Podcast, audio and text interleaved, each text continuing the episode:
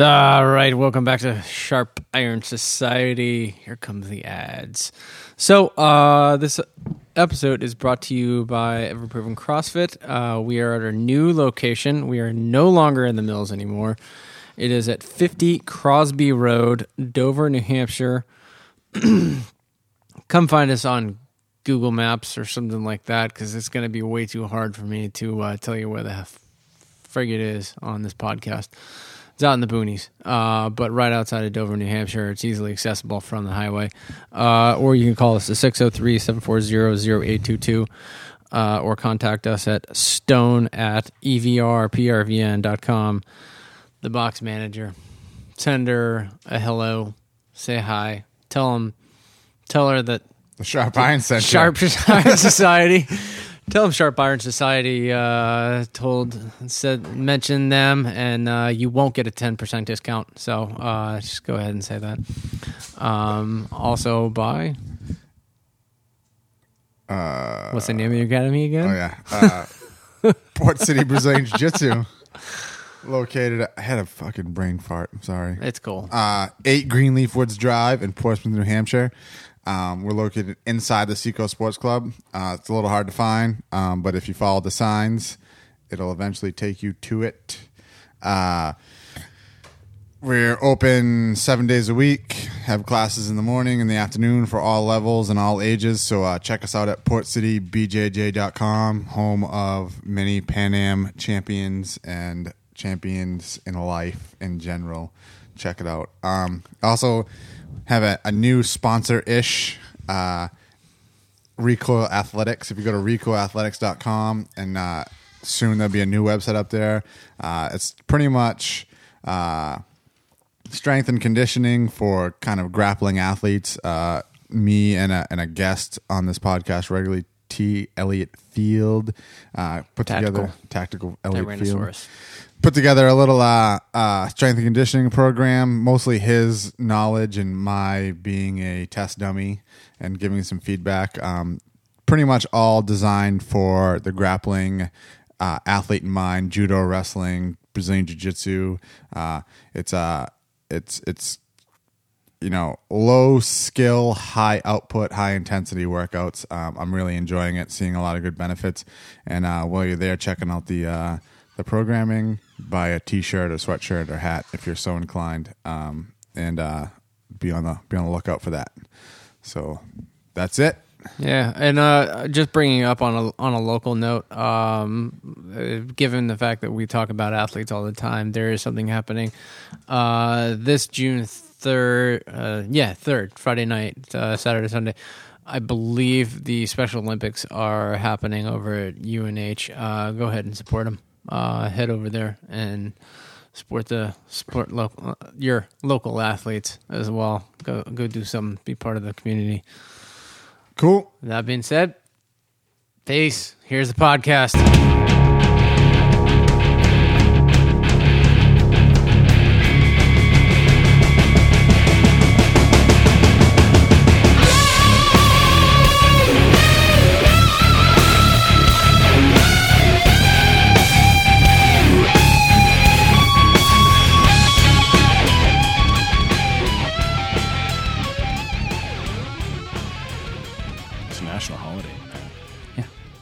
Slave driver you work for?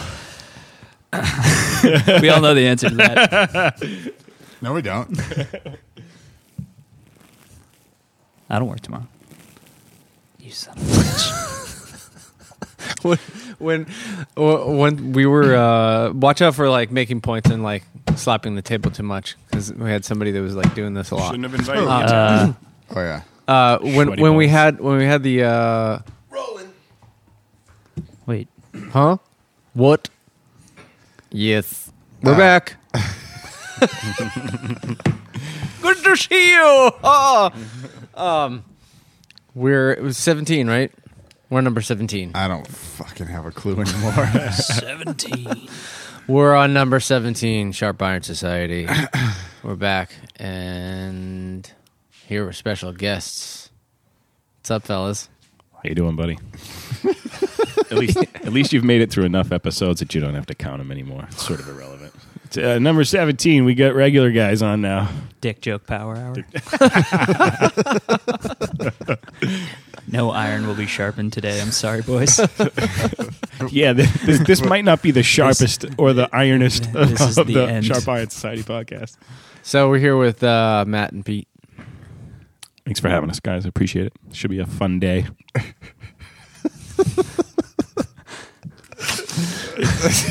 We're not going to get through the podcast if you guys just laugh at me all the time. Did Ron just leave? Yeah, he just. I think he did. just- he Just checked does out. that. He decided to pick up a new career as soon as he saw yeah. sit down. Yeah, this is the end. So, I've known Matt for a long time and Pete for less of a long time.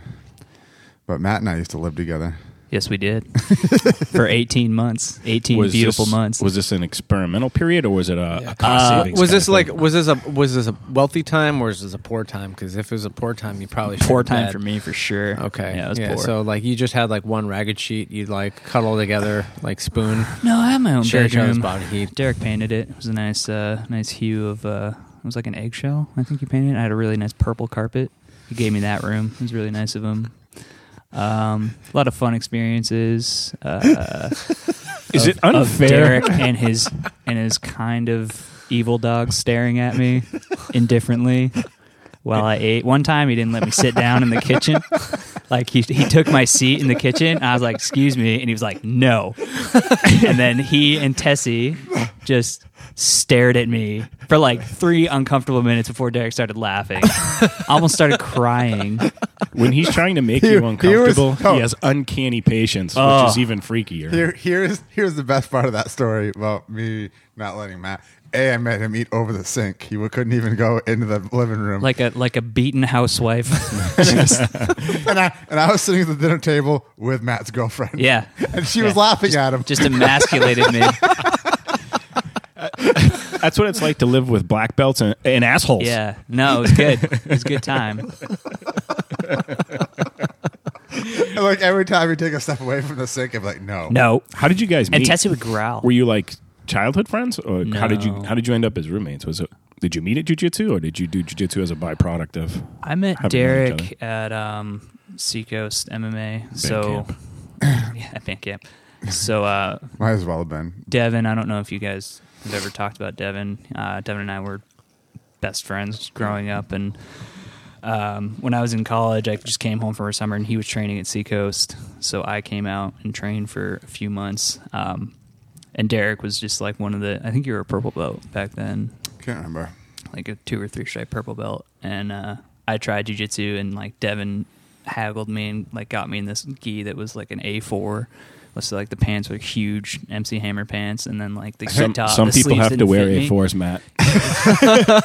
It's not my fault, Pete. Don't don't shame And on then, the uh. Some people have to wear is- A four H's. I, I think that was my gi before it was Devin's. Yeah, yeah. Devin charged me like eighty bucks for it, and it didn't fit me at all. nice. And uh, I remember trying jujitsu, and it was so hard. Like I just like sucked at it, and I I, see, I think I did it like three times that whole summer, and I just like stuck to Muay Thai and wrestling and stuff like that. And uh, oh, that's when they were teaching everything at Seacoast. yeah, so they did everything over there, and then that gym disbanded, as Troy went into detail about. And uh, I think a few people have touched on like the whole CTE thing, which is one of the reasons I came back to jiu-jitsu because after I got to college, I was like, I want to keep doing a martial art, but I don't want to be stuttering and weak at the age of forty-five. Yeah, I don't think you can really spend enough time on the CTE thing. Did you see uh, the BMX guy that just came down? Dave Is it Mirra, Dave yeah. Mirra. Yeah. Killed himself. Yeah, killed himself in the same exact manner that all of the like the junior Seaus and everyone did. Did he shoot himself in the heart or something? They were able to study his brain, so if if he didn't shoot himself in the heart,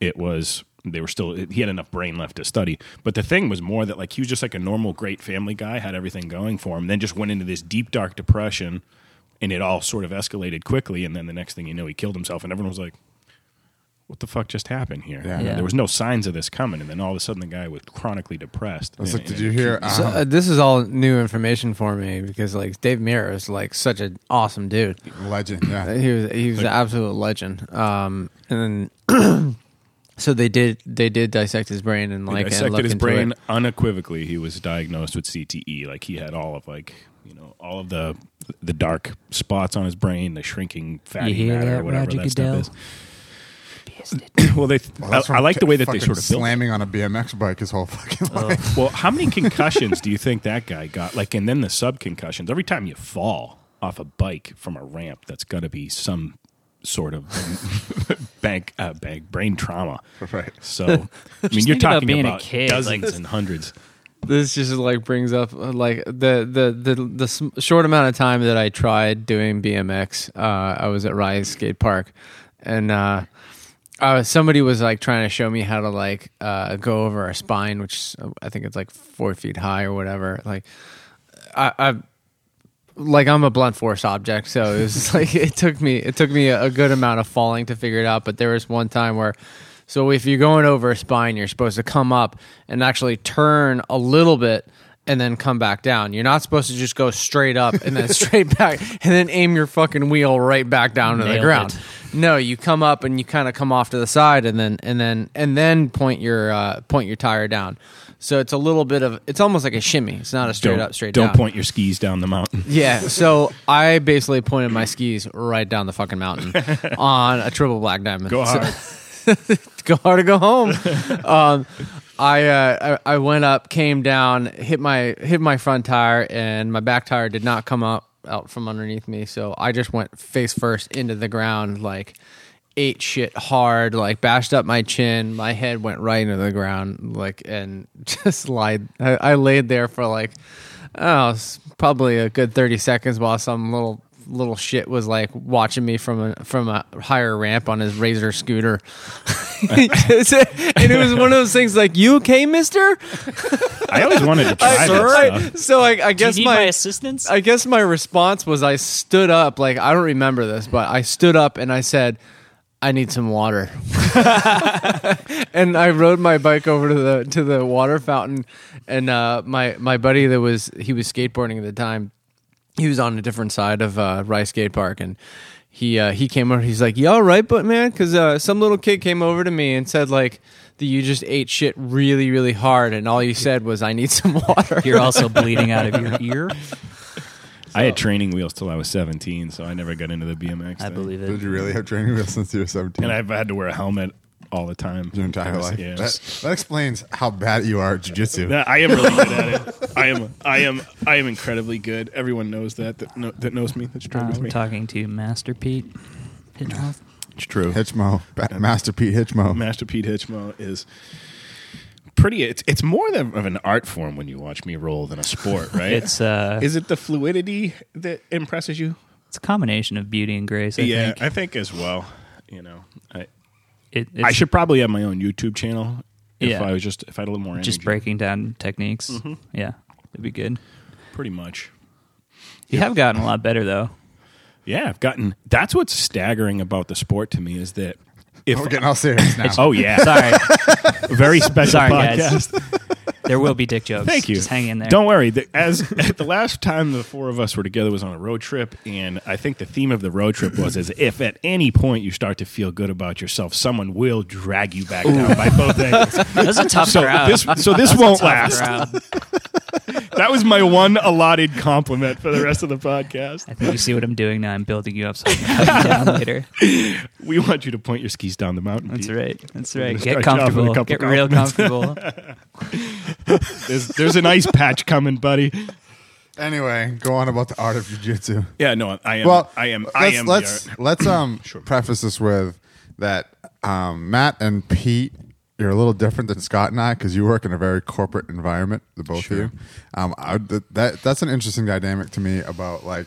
So we have some other members that show up with like, uh, like how awkward it, and I, I experienced this recently, kind of, like for the first time in, in my jiu-jitsu career, whatever. But like, it's amazing to me how shocking it is to some people just the sight of a black eye.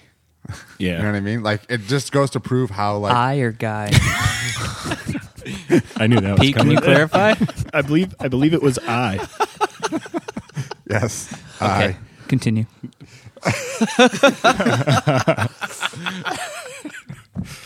but like it just goes to show how kind of homogenized and and sheltered society is. Where I would sh- like I showed up a couple places with a black eye, and they're like, "Oh my god, what happened to you?" And I'm like, "Well, what are you talking about?" And they're like, "Your eye, you have a black eye," and I'm like. Oh, I got like bumped doing jujitsu. like someone, someone hit me with their elbow accidentally. My I- wife abuses It's me. It's just like strange. Like you just show up and you look at your body and you're like, huh, that's a gigantic bruise on me. I don't know what that's from. right and but people freak out about it they're like oh my god you're you're you, you're bruised I actually I actually learned a lesson from your uh, your most recent black eye because I saw you. I was like, dude, what the hell happened? And he's like, and your response was an overzealous white belt. And like, and and from that point on, I'm like, I'm always cautious of like being like being like really really fast with my movements and like potentially like just elbowing somebody in the face as I'm as I'm trying to like go for a move being in control of I- your body yeah. I yeah, think- and that that's kind of that's kind of where where where it was. Like it, was- it was it was like okay, I need to like slow down and think about what I'm doing. You get better at like protecting yourself as you go along because I feel like, knock on wood, but I've had You a see lot it coming. less black eyes than I used to get. But it is the overzealous white belt that ends up like knocking you one, and you have just I would put myself in the camp of the overzealous white belt for a long period, but I feel like I was corrected a couple times. And I think that's necessary. And if no one had ever told me, I think it probably would have gone on a lot longer. right um, Remember, Donald tried to hip bump me one time, so my only reaction was to wrap my arms around him and try and drive him back into the floor. And he just looked at me fairly seriously and he said, "No slamming." and I shivered from it, and I and, and I, then he I have never slammed anyone in since. nose and passed It- you know, but he could have been a dick about it, Mm-hmm. he or he could have just ignored it and not wanted to roll with me anymore. But he sort of let it be known, and I think that that's a super important part of it because you you don't know you're spazzing, or at least I didn't know I was spazzing when I was a white belt. I was just trying to go hard to have any level of Right. defense. I'm know, a man, damn it! Hear me roar. Feel my full weight because that's all I got right now. no, I'm not. No, I'm not. Why can't I get you off of me? right, exactly. Well, I think it's important that people sort of do corrections. The other one was not an intended correction. It was the one time I rolled with Josh Vanderlei, who has also been on this. And there was probably about 400 pounds of meat between us when Yeah. we were rolling. It's a couple of big boys going Both on out our there. knees, locked up like gorillas, and he just snapped me in half and threw me on the ground. And I was like, okay. we'll do the guard thing. How does that how does that guard work? Somebody, anyone? I think one of the first times I rolled with Josh, he's like, "You're so fast. You're like a cat. I can't get you away from me." Which is amazing because for 265 pounds josh might be the fastest individual i've ever met Oh, the boy can move. Uh, he could move. And that that was the one thing I remembered him, and I didn't realize it was him until I saw the pictures on the podcast. But I remembered that role really specifically. It's a funny story too. You go back to the ignorance of a white belt. I was probably around 250 at the time. I was still super fat. you had a lot more neck. I had a lot more. I had a lot more jowl. I don't know if it was neck. It was more jowl. Um, but I didn't think. I thought I was strong enough and heavy enough. I didn't think that someone could like. If I, if we had an underhook and an overhook, I didn't think someone could just snap me in half like that. I was like, no one could do that to me. I'm 250 pounds. I'm pretty athletic. This isn't going to happen.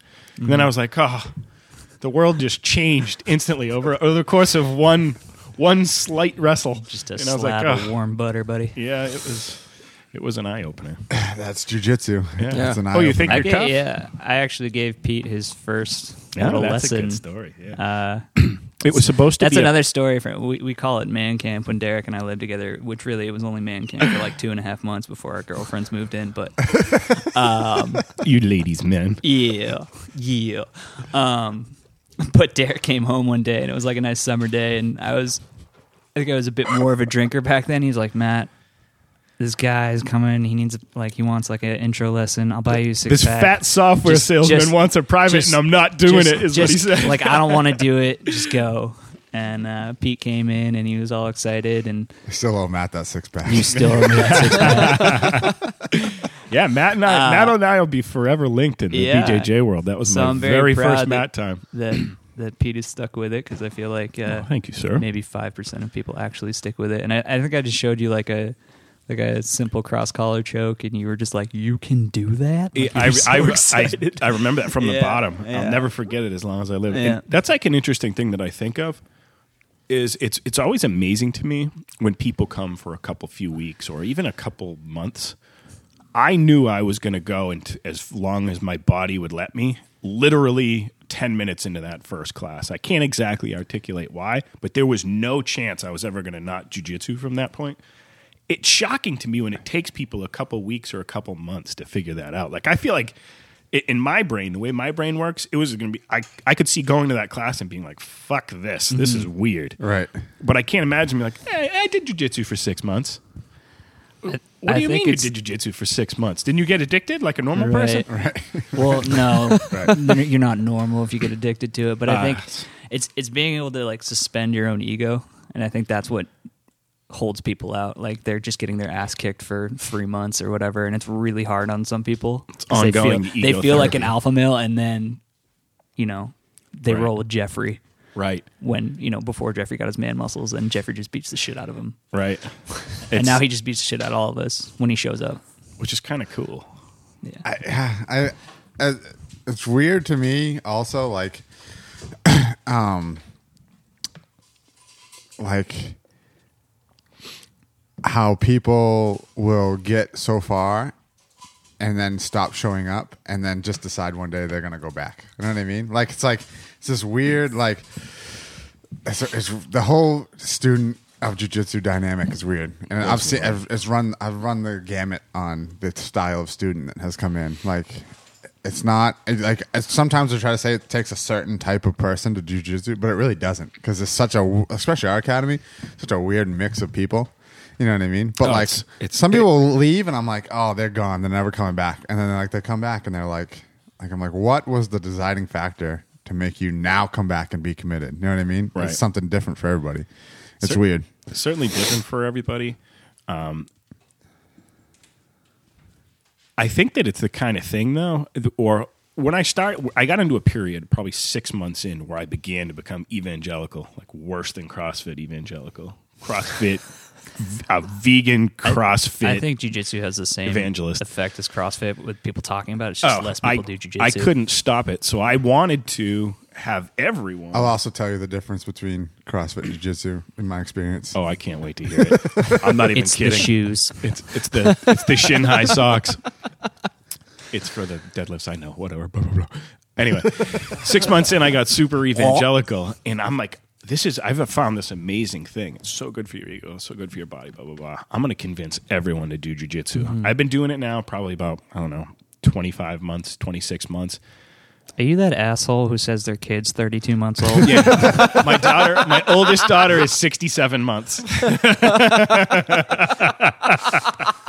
Operate in years like a normal person. I lost my Thank headphones you for Rob. saying that.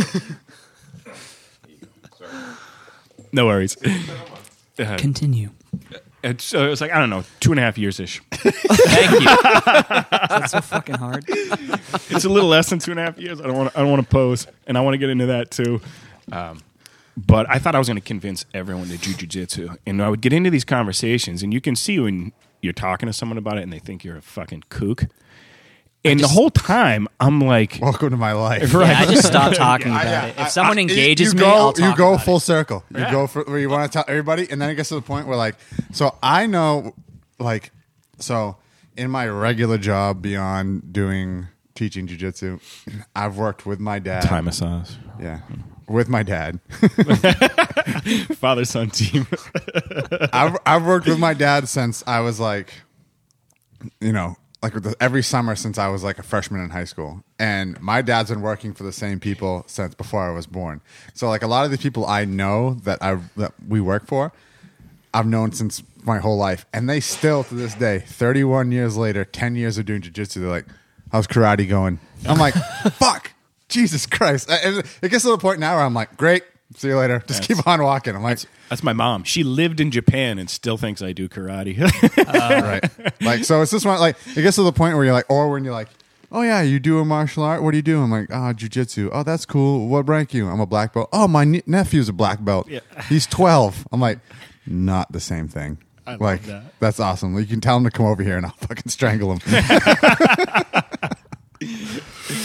I had a woman genuinely ask me, and I couldn't get upset with her, but she's like, "You do tai, tai chi, right?" And I'm like, mm, "No, and I try to like I try and go like the avenue of like they're like what's jujitsu? I'm like well it's like grappling. And they're like well what's grappling? I'm like, like wrestling. It's like wrestling. That's and then the they're like oh so you're like Hulk Hogan. I'm like you got it. We're Right. yeah we're Yeah, never gonna get there. Let's just move on. You should see my tights and my shin high boots. right. It's just I don't know if if someone has a genuine interest in talking about it with me, I'll talk about it with them. But I don't go around anymore. Like, but I did when I when I first got Yeah, I- really I, obsessed. don't with anymore, but I'm still. I'm, I do have sort of this like competitive thing with myself. Like I'm, being a salesperson, I'm appalled with the fact that I can't convince anyone to do it, and I've come. To, Ego. like, I can't take it. You can't sell anybody on can't- jujitsu. I can't close anyone on jujitsu, and I don't think you can. I've come to the conclusion that there's a there's a it's on the individual. there's a broken there's a broken something in Yeah. everyone that does. I just it. heard a, an It's interesting thing, common about uh, it was from another gym owner that was like, and he was talking to other bu- a bunch of gym owners, and he was saying that like the statistics are, if you want twenty new people to sign up for jiu-jitsu, you need to make forty like intro classes, and then to get forty intro classes, you need eighty. You need to return eighty emails, and to return eighty emails, you need to get hundred and sixty people even. to- You need to talk to 160 people. So out of 160 people you talk to, only 20 people will sign up. about right. There's a Yeah. there's a ton of those sounds a little statistics in like traditional sales, and like if you get one or two percent of people to sell to buy what you're selling, then you're doing awesome. Like the, the guys that you see winning all the awards at these companies for closing the most deals, they're they're hovering around one percent of the people that they talk to actually closing. Wow. So if you add on the difficulty of jujitsu, Right. Oh, Yeah, I like. it- if you point one percent, you must be firing away. Oh, oh, I know. Oh, I know. I know because our academy's been open for uh, going on six years. We literally have like, I think right now counting the kids, we have like the high forties amount of students, which is like amazing to me because I know some people have academies that have five hundred people. Right. You know what I mean? Which is like fucking insane to me. You are marred, though. You should, for people listening, you should know. We we're we're in the regional epicenter, and that town has nineteen thousand people. So we do have a population challenge. Right. It's not directly relatable to like the mass BJJ places where there's fifty thousand person town after fifty thousand person town, and Right. you're basically picking it on geography instead of destination. And even Right. though there's only fifty, there's people coming to our academy because it's a destination. Well, That's that and too is like, I, like and we talk about this all the time too. Is like if you train in our academy, you can go to any other academy and hang, Yeah. which is awesome. So like, it's uh, almost like it's I, I, as much as I would like to make the majority of my income off jujitsu, which like that's like the ultimate goal, whatever. I'm really proud of the fact of the 50 guys that we have at our academy that are absolute fucking killers. Like it's almost like an exclusive club, you know what I mean? And like you could almost at this point make it invite only, you know what I mean? Like it's that like prestigious to train in our academy, I feel like. It's Yeah. it's one of those things where like like uh it's on the cusp of kind of being like I feel and I'm like it's hard for me to talk about because I don't want to seem like I'm like like being verbose and like and blowing smoke up your own ass. But it's like it's I'll drink it's, that Kool Aid.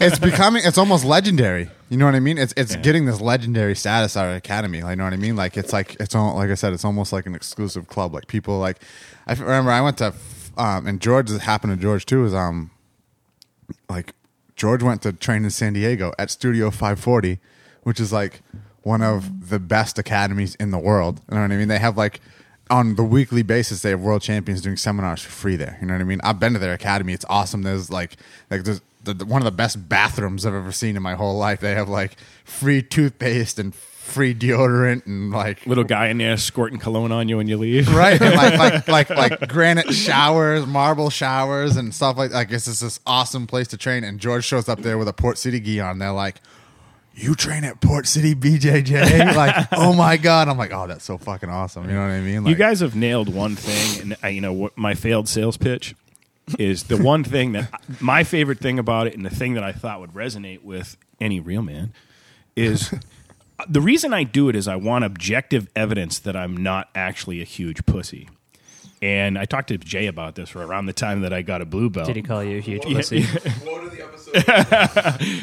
But it's true. It's a, everyone should want objective evidence that you're not a pussy. And you work in a corporate world.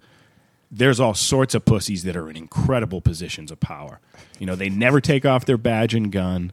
They never will meet you on an even, you know, ground and, and debate things with you. They're, it's always present the fact that they're your boss or, you know, they're friends with the boss. There's all this just awful shit that goes on it's not like that in BJJ. It's truly objective. You can you can prove to yourself that you are of a certain level. So that's why when I got my blue belt, it the, the joy of that lasted like two or three weeks. Like I was like, holy shit, I'm a Port City blue belt. That that can't be fake. That's not a fake thing. Like they didn't let me have do. this. Yeah. And I think that the thing that the academy that you feel from the day one that's retained is that you're not going to be given anything but it's going to in an objective manner we are going to reward you for the work that you put in and that's all anyone wants and i think a, that's probably one of the biggest problems in martial arts you know in a lot of the the other martial arts all the karate schools that have been around what's the number one criticism that you hear about them well that's that it's not even anymore that that shit doesn't work because that's all coming around full circle it's that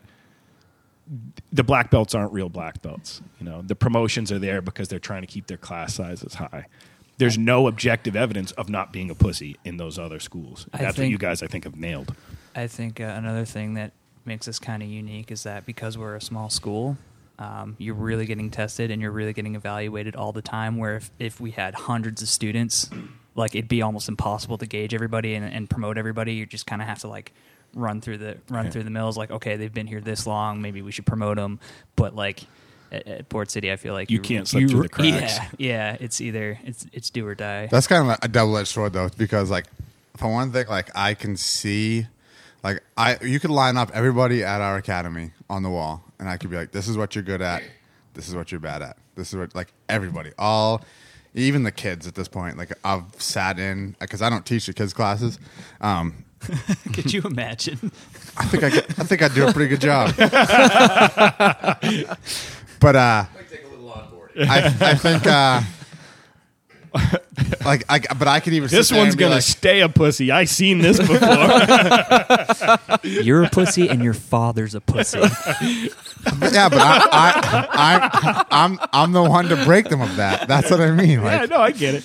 I'm there to I'm there to humble those who need to be humbled and toughen those who need to be toughened. Look into my beard, you little fuck. I'm the tip of the spear. I've never I've never said anything like that before. Please don't ever say tip of the spear to a little kid. Um, I, I would apocalypse I would let now. you teach my kids jujitsu. but anyway, I jest. like I could Your I could 32-month-old kid? say you know like I could pick out everything that everyone is looking to do but this weird thing has been happening lately and I almost like I feel like I got to nip it in the bud whatever. But I see people when I come around they're rolling. They'll see them there and they'll look at me and then they go really fucking hard against whoever they're rolling against. And they're like it's like they want me to notice. And I'm like no no you're The you're, internet- you're doing it wrong The right internet now. tells me that that's normal, though. I've seen a couple of hilarious memes that I related to, where it's there's one of them like there's a horse whipping its head around completely backwards, and it's like you know that look you get when Sensei sees you rolling. You know? right, right. No, no, but it's a new thing in our academy, which is weird. I mean, maybe we've gone past that. Like we're we're tipping over the point of being small enough where people aren't worried about that. Where we're kind of getting enough members where people feel like they might be getting slipping through the cracks a little, and they need to make an impression. But I'm like, sometimes watching you put yourself in a bad position and work your way out of it, and or, or I I get more I'm more impressed by someone who gives someone else good advice that changes their game than someone who beats the shit out of somebody else. You know what I mean? Like that's how I feel about like like so if you're looking to make an impression on me, be helpful, not a detriment. Don't you don't need to beat people up. You know what I mean? Like I would be more so like we have this one kid in our academy who is a purple belt, been training longer than I have, and isn't necessary. He's not aggressive. He's not an aggressive guy. So a lot of times I see him rolling with white George, belts. It's George, George. Yeah, George. No, it's not George. I know who it is. Ah. I do too. Where he is like he's not an aggressive guy, and I see him rolling with white belts, and they're getting the better of him. But at the end of the roll, he'd be like, "Oh, you would have got me there if you would have done this, or if you like." So he's he like when I say like so when I say like you're either the, the hammer or the nail or the anvil. The anvil is going to make you sharp. The hammer is going to beat the shit out of you, and the nail is the guy who gets the. He is the anvil. He is making everybody sharp. He's taking a beating to make people better. You know what I mean? And that guy, like I'm like you. I, if I had a forget about the fact that you may never win one match in any tournament, but if I had a hundred of you guys, I'd consider myself a success. Right. What what you're referring to that they refer to in the corporate world is real time evidence of your performance, and that is invaluable. Sometimes you have no idea what you did wrong, and if somebody points it out right after it's happened, you almost fix that forever, or or Right. you improve it forever Because it's fresh in your mind. because it's fresh in your mind and you realize right away what the correction would be. If you don't get that, if you're just smashing on each other, you, it's really hard to advance. Oh, this guy in, this in guy- anything. Right, this guy's really good at that. Like I would feel, I, he's like one of the biggest assets to the academy. Like at, beyond the people that teach the classes, you know, Matt, me, Jay, George, Trevor, you know, those guys that teach classes. He's one of the most valuable non-teachers I feel like we have. He's, helped so many people. He's out. a fantastic training partner too. Yeah. like you'll get so many reps in with him, and it's just no bullshit, and it's I don't know. And he'll tell you too. He's like he's one of those guys that'll tell you if you're not going hard enough, if you're going too hard, you know, if your if your weight is off, if you're doing the technique a little bit wrong. Like he, I swear, like, and his the amount of or how good his technique is is is deceiving because he doesn't impose it on anybody. You know what I mean? He's he's 100 percent technical. You know what I mean? Like he knows a lot of jujitsu. And it's it's you wouldn't know by watching him roll because he's always letting people work. Yeah, I always wonder if there's a certain level of genius too in constantly doing that. Um, you learn so much more from teaching and losing, and you can teach and lose at the same time and be working through things. That's probably one of the most.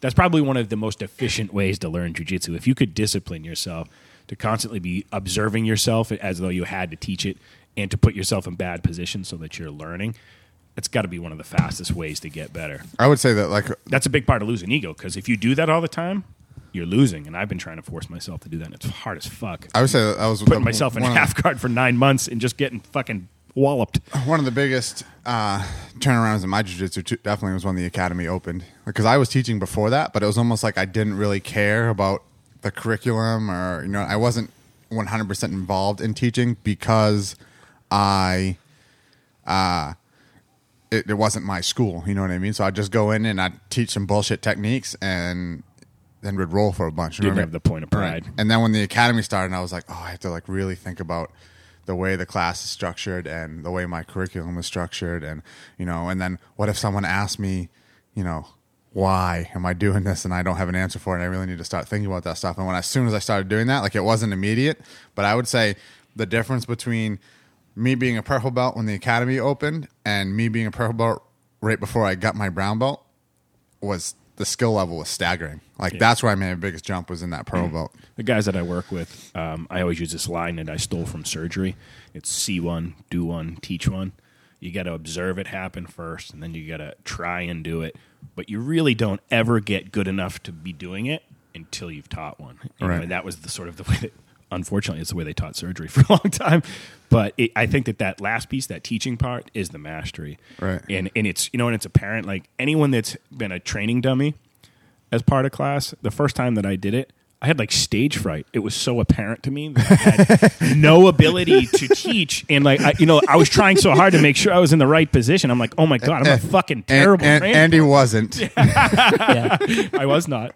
That is Derek will chastise you in front of everybody if you're not moving the way you want him. He wants you to. What do you do? And then you just get nervous. Yeah. You know, like, you're like the And then he kicks you out, and you're just shamed, and you slouch in the corner. yeah, the, the dog starts to cur quickly, So- and then you can't follow any instructions. When when you're teaching, Oh, hey, Scott. Oh, hi. Yeah, the silent one. In the so nice of corner. you to chime in. Uh, so when you're teaching moves and all that stuff, do you think that that like when you're teaching those moves, like over the this isn't just right now. This is like over the course of time when you're teaching um, uh, teaching stuff. Like it kind of adding to what what Pete was saying was like, does it make you think more about that technique, like?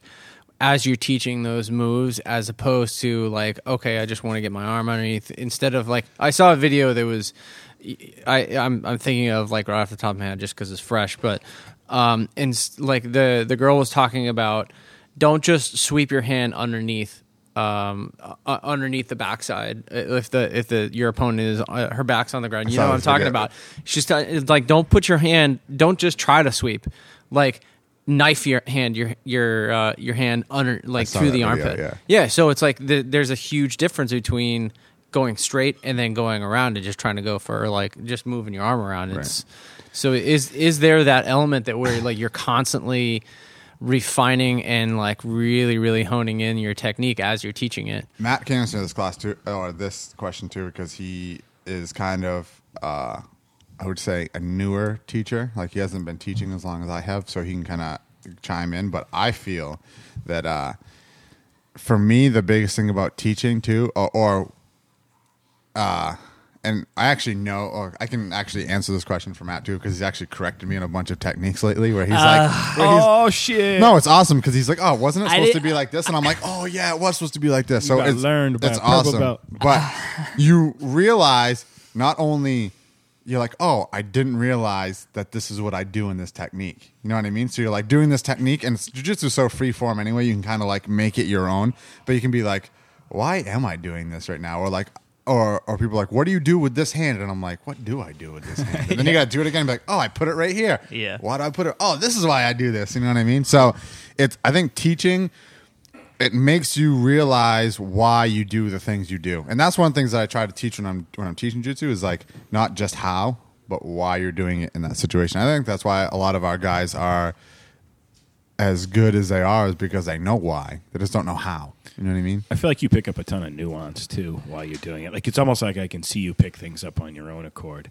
Right. And it's the nuances that That- are yeah. slowly becoming the thing that, to me that are, is what jujitsu is because you'd be like, yeah, do it like this. I'm like, motherfucker, I am doing it like that. it's just not working. and then it's a one teeny tiny adjustment that ends up I making think- it work. I think as a student that you know I've been training for what four years now, and um, you know I've seen a lot of techniques, and you know I've probably thrown out a ton of techniques, but there's there's a lot of things that work for me that are part of my game, but I get stalled out sometimes because everybody knows I'm going to do this certain technique, and like I think uh, when we were down in Philly was like clear evidence of that. It's like one little one little nuance that technique, one slight change can really get you excited about jujitsu again because you kind of stall out sometimes. And when you see these new techniques, it's really like eye opening. So, as a teacher, especially for fundamentals, um, when you see, so I only teach like so many techniques, right? Like Derek gives me an a lot amount of techniques, and I don't really want to overstep that bounds. Sometimes I'm showing these techniques that I know these guys have all drilled a million times. Like a lot of times, it, my my class is full of purple belts, and I'm a purple belt, and I'm just like, Ugh, like what can I really show these guys? But sometimes showing, okay, you know how to do this, but if you do it slightly different, if you do it this way, if you get this grip, if you put your hand here, it's going to change your whole game, and your outcomes are going to be completely different. And I think that for me right now, when when somebody takes the time to say, you're doing this, this, and this right, but if you add this, it's going to be it's going to be awesome. Like you, it's really going to excel your game, and I think that's really important to like a more advanced student is just seeing those little nuances and being able to build on that Right. because you That's you the- see all the these polishing things. we've talked yeah, about. it's Polishing. Just, You're it's not, just yeah. You're not you're not building anymore. You're polishing. You know yeah, what I mean, so I mean, th- th- there's like d- direct correlation between. Uh, I mean, when I'm teaching CrossFit, is is like it's and and my my student. I actually I think some of my students have like or my regulars, whatever you want to call them. Uh, they have nicknamed it pro tips. right. So instead of just Well, saying like, instead of like saying like, oh, just do a wall ball, you're gonna squat down, throw that wall ball up on the wall. It's um, get your feet a little bit wider, so you, I mean, you, you're a little bit more efficient with your movement, and don't sit there and look up at the target the entire time because you're breaking your spinal chain. Like keep your head like kind of level and use your eyes more than you use your head. It's like little tiny tweaks like that. Those polishing movements make a world of difference in pretty much anything that you do, whether it be BJJ or CrossFit. I think well, so one of the things that's going on right now is and um so Scott and I are the only ones that do CrossFit here. So but to kind of relate it to um, you two are Sally's.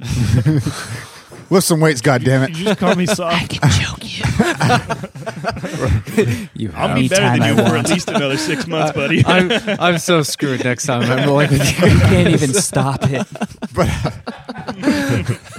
But uh but one of the things that's going on- Quicksand. one of the things that's going on in the CrossFit world right now is the regional, which is like the top. What is it? Top fifty people from each region. or Numbers, whatever. Something like that. So it's a it's a it's a Some of the best people around. Arbitrary number of people in each region compete to go to the CrossFit Games. Top five people in each region go to the CrossFit Games. And I've had this discussion with a ton of people, like, oh, you know, what do you think the difference is to go to the games or not? I hon- it's just it's your technique. It's what how technically good you are. You know what I mean? Like I I'm willing to bet like yeah, you know what? Those guys that go to the games, especially like I would say we can talk about this too, is like I would say a lot of those top guys are on fucking performance enhancing drugs, which is, you know, whatever. Neither here nor there. But they're those- tested. Yeah, I think once it's a year, once there. a I year, and it's an scheduled. You know what that is? steroids. That's an IQ test, asshole. Let, let's let's be fair. Uh, uh, jujitsu too. oh yeah, but here's the erroneous. Well, erroneous. Here, here's the thing about that too: is whoever has uh, the best technique Yeah. is gonna win. Yeah. You know what I mean? Marcelo Garcia probably not on steroids. Right. And the be- and the most technical. So one thing that I've been noticing at the CrossFit game or the regional this year is that like the people that do the little things during the exercises are the guys that win. Like I saw some guy doing like, and they Super talked about efficient. it on wall balls. I don't know if you got wall balls. You have a, a twenty pound wall ball. It's like a basketball that weighs twenty pounds. You squat down and you stand up and you throw it up and you hit this target and then you catch it and you go down for a certain amount of numbers. You throw it. I blast that shit. Well, one of the things that they were talking about was when this guy throws the wall balls up, instead of just bringing his arms straight down, he was flailing his arms out and coming back down so that the blood would rush out of his shoulders and back down to his fingertips. Lo and behold, that was the guy that won. You know what I mean? Because his arms, Interesting. his arms didn't feel like concrete when he got done doing 170 wall balls. If the you know ver- what I mean? If the verdict isn't in, in regards to technique being a major driver for things like CrossFit or anything that's like that, people are just fucking blind at this Right. point. There, there's no argument anymore. You Well, like can't- even like so, like I, I'm willing to bet like, I mean, maybe not, but my like so like especially like clean, like full squat clean, like an Olympic lift. The whole reason that my squat clean isn't as high as it could be is because my technique isn't great. You know what I mean? Like, and I feel like those like I've seen like you can't tell me that I'm not fucking stronger than a 115 pound girl. That, but Right. there's some 115 pound girls that fucking squat clean almost 200 pounds. Yeah. You know what I mean? Th- it's what it's what I like to say sometimes, just to be a dick in class. It's, it's like you know what? Somewhere in China, there's a there's a ten year old girl that's warming up with your PR. yeah, Right. but she's got a two foot cock too. What was that Aggressive. very aggressive? Just saying, they Two may feet- they two may be feet. Did taking. we say she was Chinese? They may Two be feet? taking That's a little big. supplements. So, hey, the Chinese got the best supplements. but like I, I, mean, I watched, beaver tranquilizers.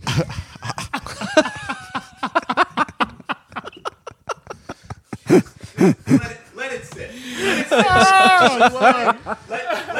It's a dodgeball reference. I'm sorry. Give them a second to laugh.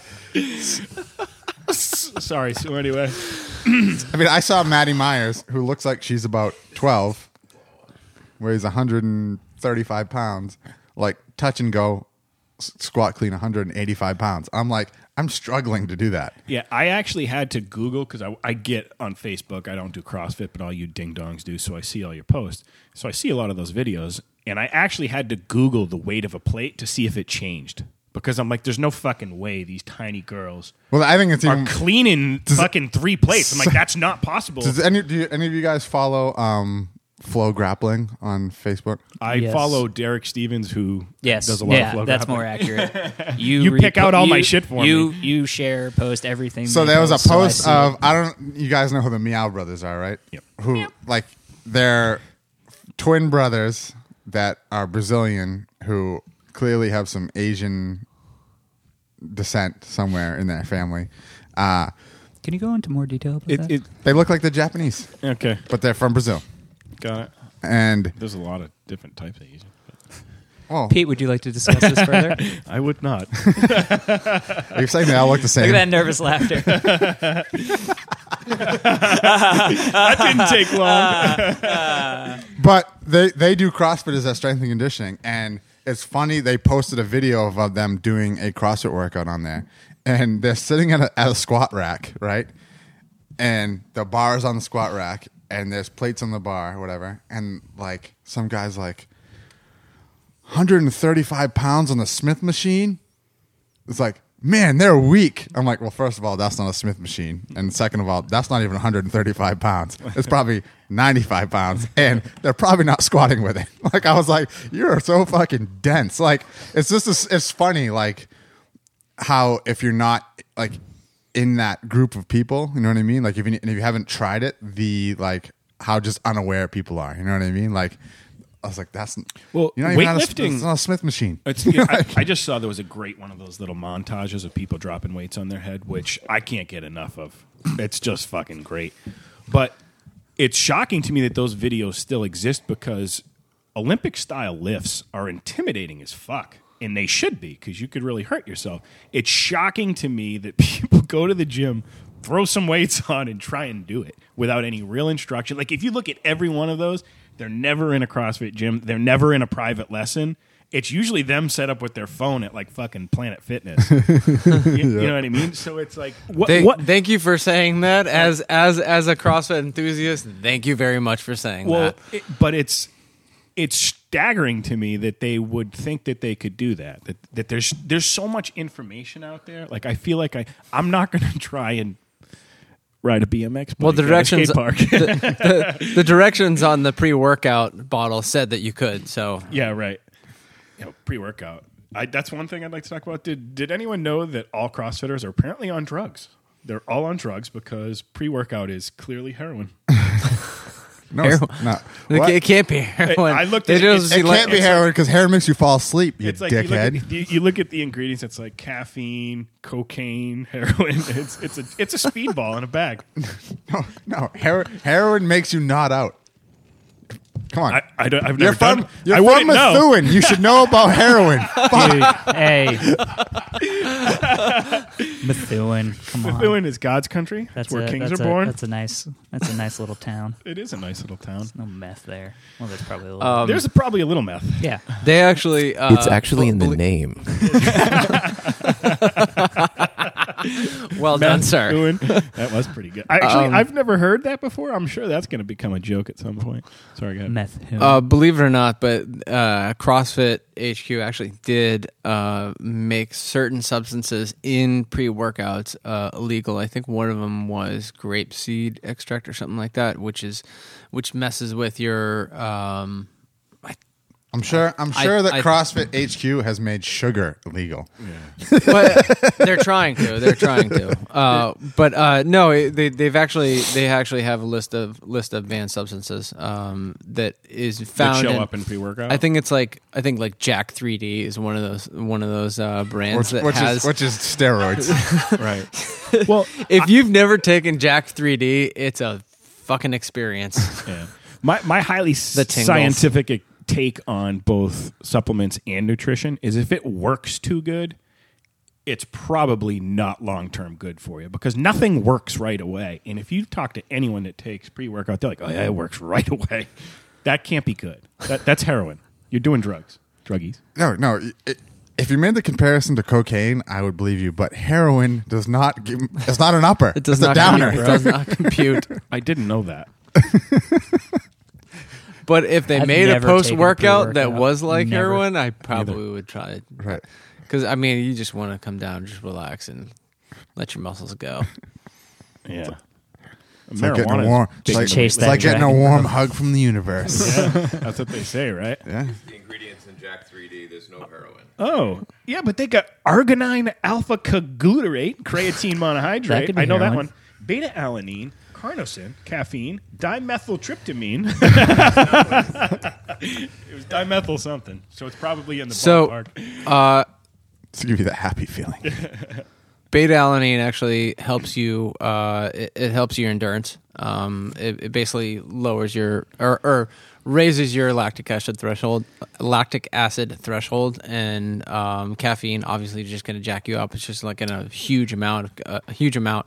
Um, the feel like di- di- dimethyl, I think, whatever the dimethylamylamine HCl. That's um, that's a test booster. I, I wish I Um, I remembered the guy's believe. name, but uh, I You went could to you I mean- could just give me Flash Niacin and I would be happy. That's the shit that makes you bright red, right? Yeah, and it makes That's- your skin tingling. makes your And- skin and, your tingles. fucking beard feel like it's gonna stand Yeah, on it's end. which is radioactive. Awesome. Actually, I've never I've never experienced If- the, the beard. if it's always listeners could it's see always the Matt's hair. face. my my beard hair is long enough where it feels like my beard is stay, like standing straight up on Flash and It's awesome. I remember I love that remember the days when like there was uh, there your your uh, availability to ha- have caffeine was was limited. Like I remember like I think eighth grade like people were just like oh my god.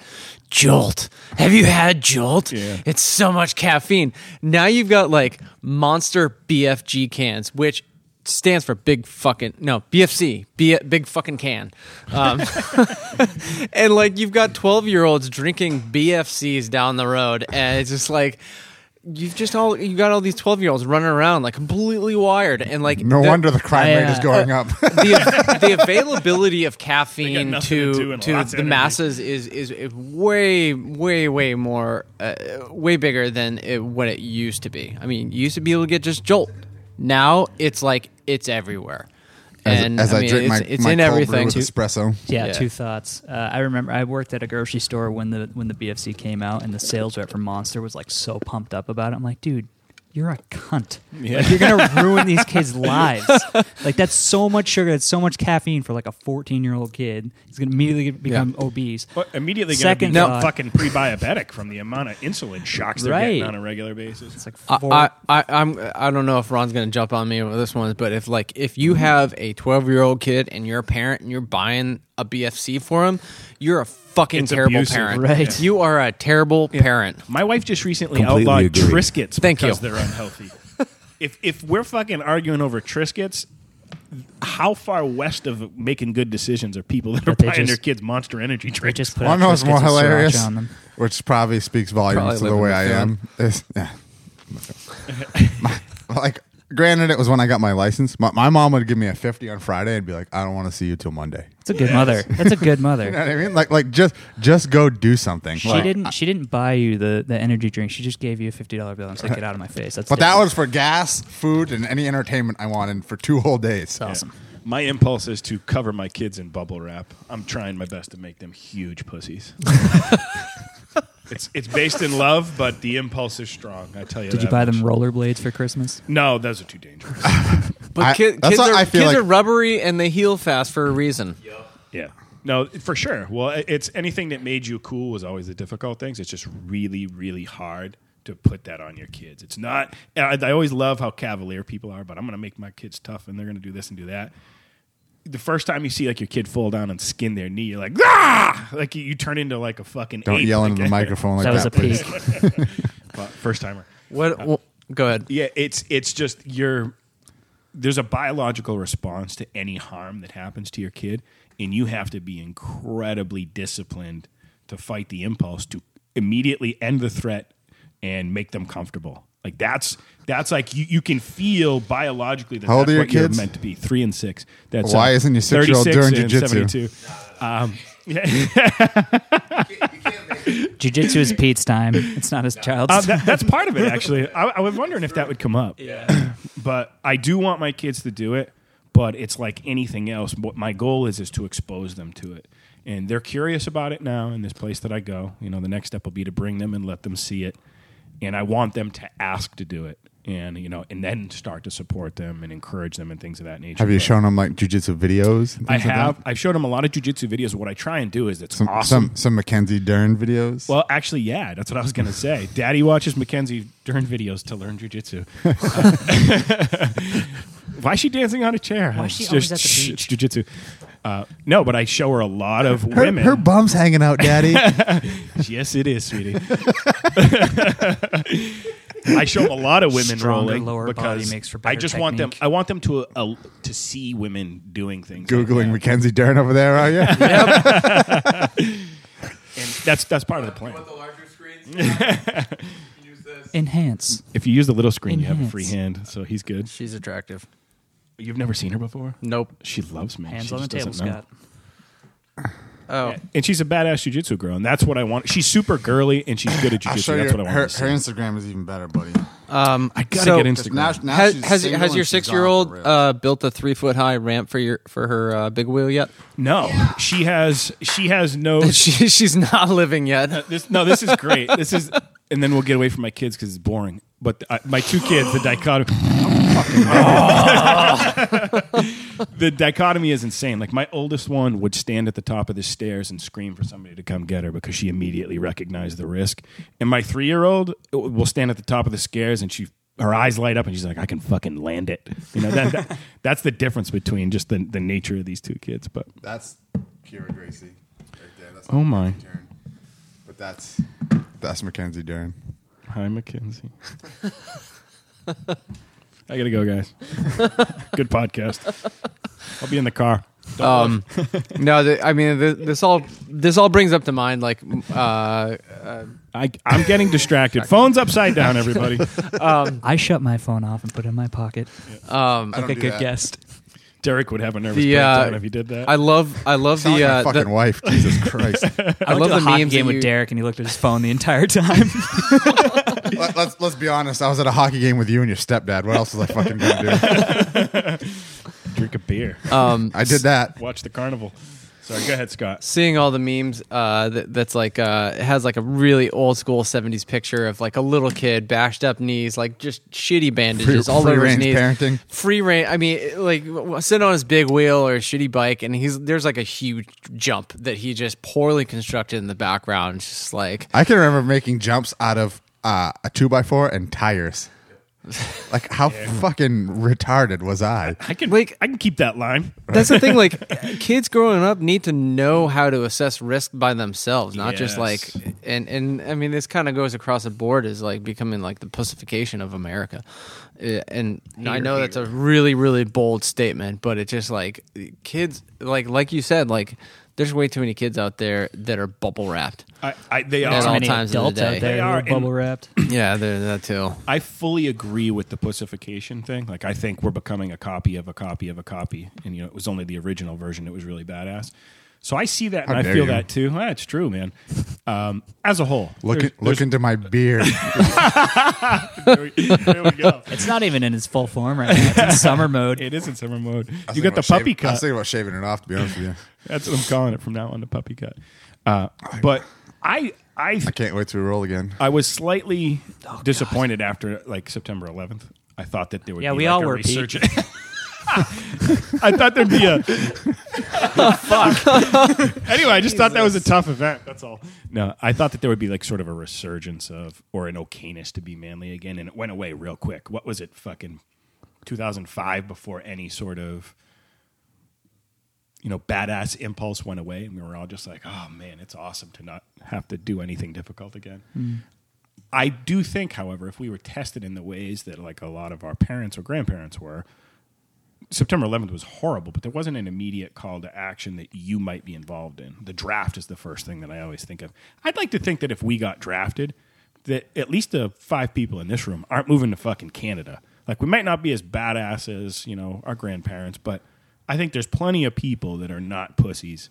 And I do think that you know if anyone shook the hornet's nest hard enough, that we'd be fine. I don't think that we're completely bunch of lollygagging bitches. Well, I mean, but, this- but this- also look at look at the five people in this room. We're not really the we're a fucking controlled study. You know what I Yeah, mean? for sure. Yeah. We're not. Well, I mean, this brings this brings the conversation uh, full circle to uh, like enrollment in the BJJ community because, I mean, look at what you're basically signing up to do. You're you're trying to convince people to be like, hey.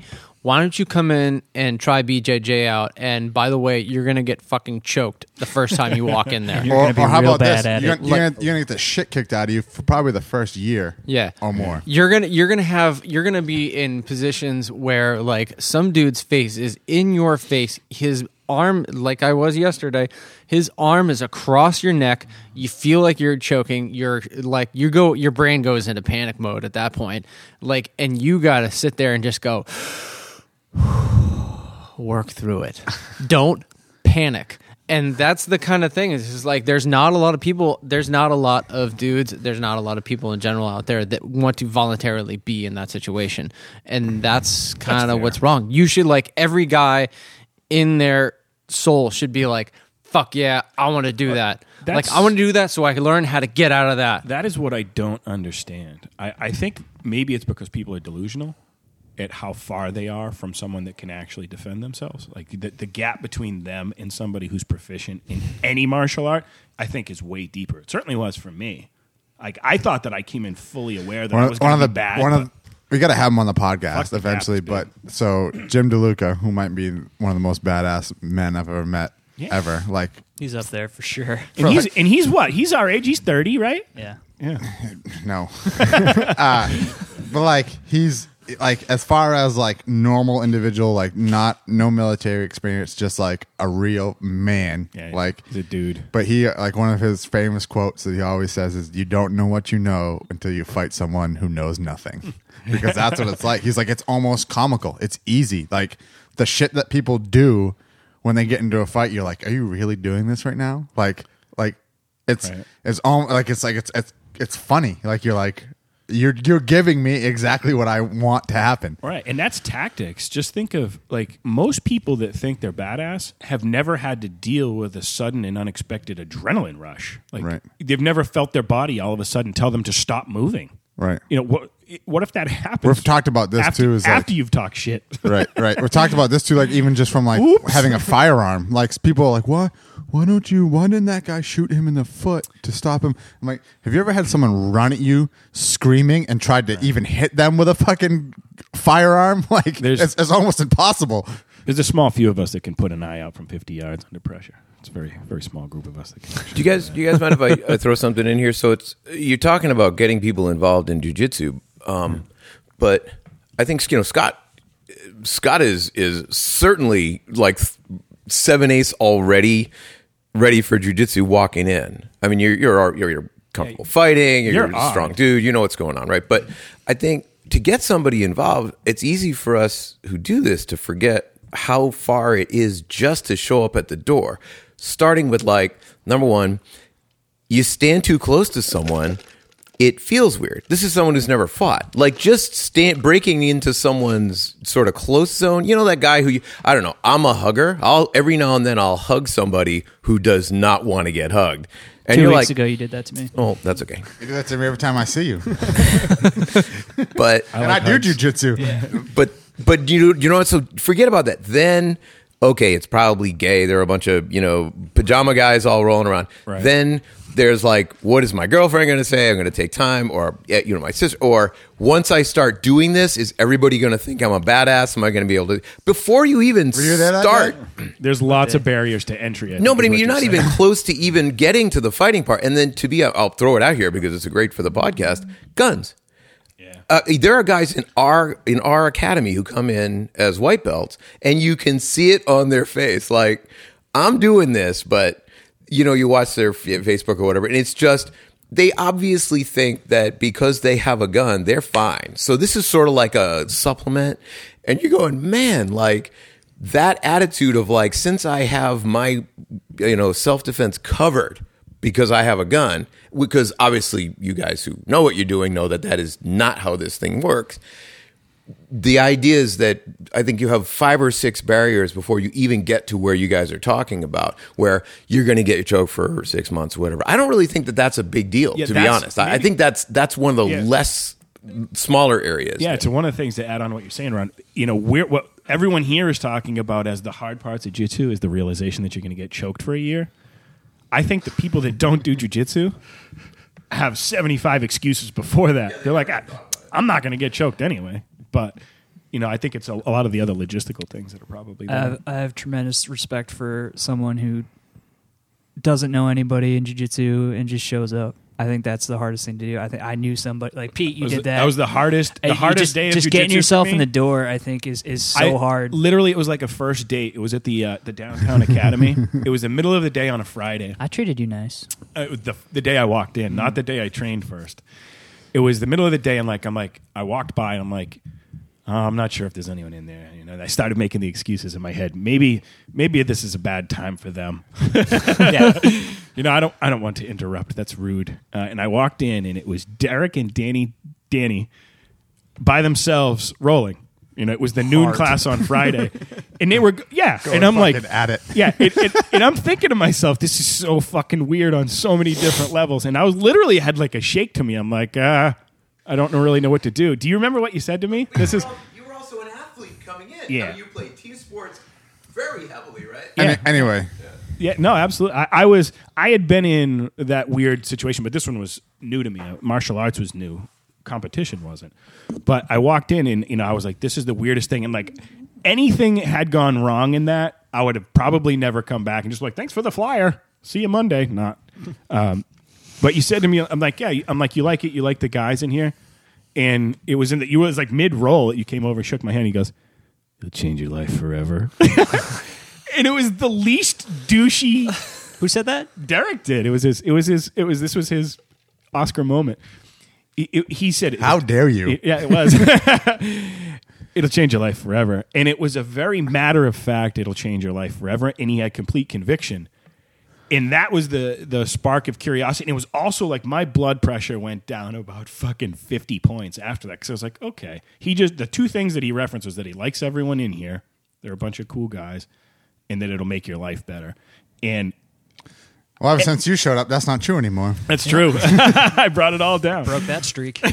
I'm just kidding. No, I get it. But I, without that, it's a weird thing. Uh, yeah, weird I thing to start. for a new guy. Like acknowledging that we've all sucked at it at some point is very important. Uh, like you know, when I see like a new guy like struggling in line drills, like I'll go right up next to him and I'll do them with him Right. until he gets it right. Well, and just make him feel like part of the team too. Uh, there's two parts of it. There's a part of Well, I think feeling that's the like other a thing that's physical awesome about our academy, and too, feeling like 'cause everyone does you're that. not an outsider, and it's easy. You walk in and you know our academy's terrible because it's so small and there's so many people that have been here for a long time.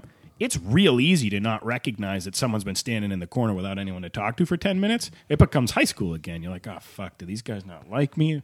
No, they just known each other a long time. And when Yeah. someone comes over and like, hey, what's up, dude? Glad you're coming and all that. That goes a long fucking way with most human beings. Yeah, I can I can definitely like I'm probably the the the biggest voice in this is like out, out of all because you guys have been going there for so long. Like that's what exactly what everybody did. Came in, introduced themselves, said hi, whatever. Everyone's been super helpful. The academy is not full of a bunch of gorillas that are going to put your face into the mat and then just like stomp your head as they walk away after they're like fucking white belt. well, they'll say hi Um, first. Was that? They'll say hi first. They'll say hi first.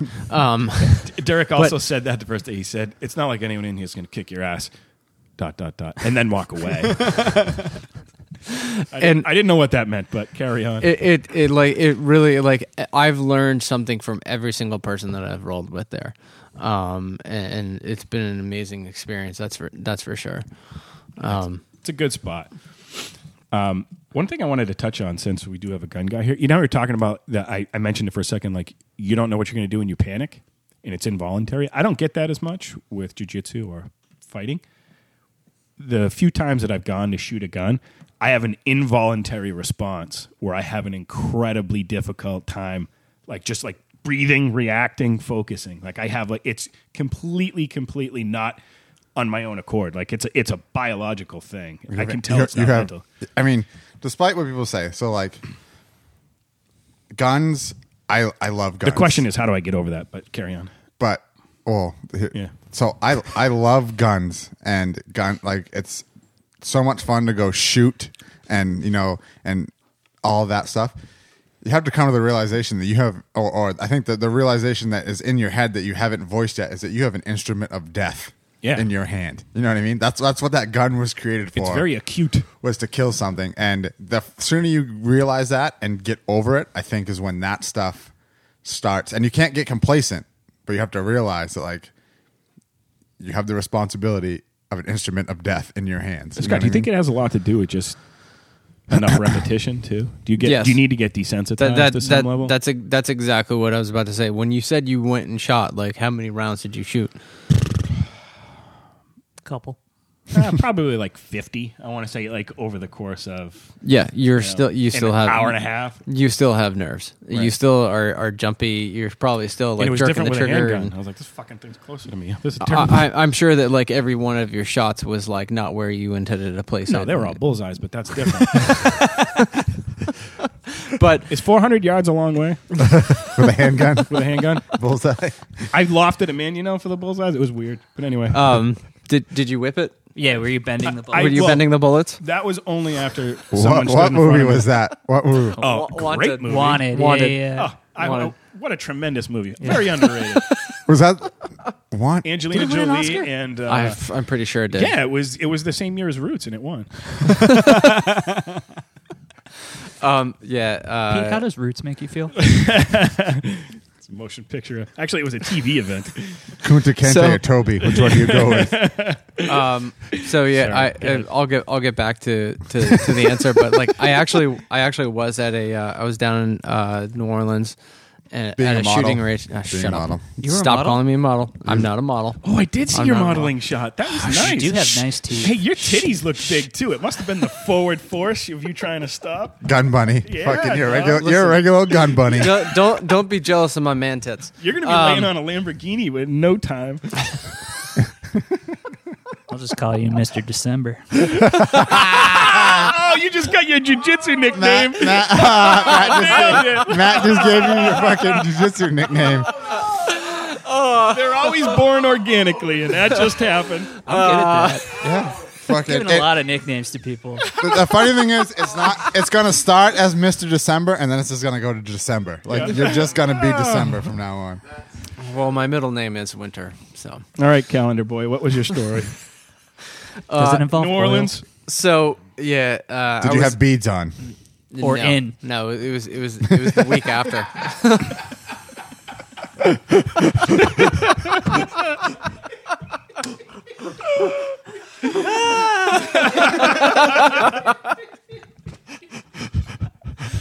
Oh I'll be here all week.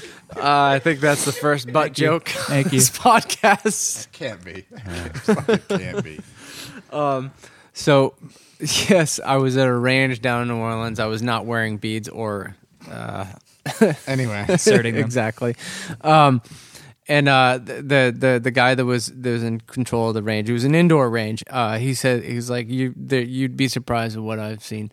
Uh, he was like I've seen people try to do like the the slanted gun tilt like kill shot, uh, like a gangster, like grabbing their package and shooting. Like he's like I literally saw somebody try to bend a bullet. Um, this is and this is like your standard shooting range where like you're in this little tiny booth um, and there's not a lot of room to move so this guy's like trying to trying to like whip his gun around so unsafe uh, I was Why? like, I was like, "Are you kidding me? Somebody actually tried to do." He's like, "No joke, man. Somebody tried to. Somebody tried to do that." I was like, "That's ridiculous." Uh, It goes back to the disconnect between what you think things are and the reality. that was like that's my are. that's my biggest gripe with The Walking Dead.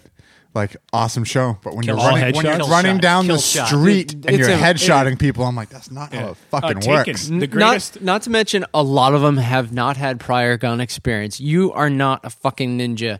Like, like, like when when the world turns into zombies, you're you're, a test not going to be a ninja right, Doesn't it right take away. like a half hour to put a put an arrow in a crossbow? It takes a long time, right? and he's yeah. just like Yeah. headshot everybody. Right. It's takes it takes a really long the time. movie to load. Taken. Everyone was like, "Oh, that movie's awesome." I couldn't get over the fact he fires 49 bullets in that movie, and there's 50 headshots. And his other big How'd you movie, feel about Deadpool? Deadpool. I like Deadpool. love Deadpool. Time out. He's a superhero. You That's look different. like an avocado. Had sex Liam with Neeson an was older supposed to be a avocado. normal guy. It's all headshots. In his other move in close quarters, he just kicks their knee out from under them, and they do a forward flip. well, he's not a normal guy. He was actually specially trained. Yeah, he was, but I think he was supposed to be like CIA or some shit. yeah, like he that. was, but he was 49 headshots. Nah, That's not Um, happening. from moving boats off, falling off of bridges, twisted ankle. No. Did If you- anybody if- watch all three? Oh yeah, of course I did. You did? Yeah. I only watched the first one. Yeah. Oh no, I you, feel like think I, I got saw it. it. you got to get. I I involved. think I got it saw after too. that You one. got to get involved. Taken two, the Electric Boogaloo. I will watch any level of bad movie, but those are not that bad. Uh, the the one movie that I really like. What what what's funny about this, and we're talking about all these like headshots and precision shots and like training and all that stuff is uh, John Wick. And you're just watching John Wick and be like, "Oh my god, he's moving the gun like so fast, it's, it's impossible." And then you see Keanu's uh, Keanu's like training video of him like running through. a bu- I was like, holy shit, the dude can shoot, he can shoot a gun. Oh, but no one else he can do? And dude, Jiu-jitsu. jiu-jitsu. He's training with Rigan Machado, um, who's a legend. when he pulled uh, Tate Fletcher down by his beard and shot him in the head. That's pretty awesome. I like. I mean, that movie was ridiculous, but I loved it purely based on the fact that he went on that entire rampage because somebody killed his dog, and I'm like, valid.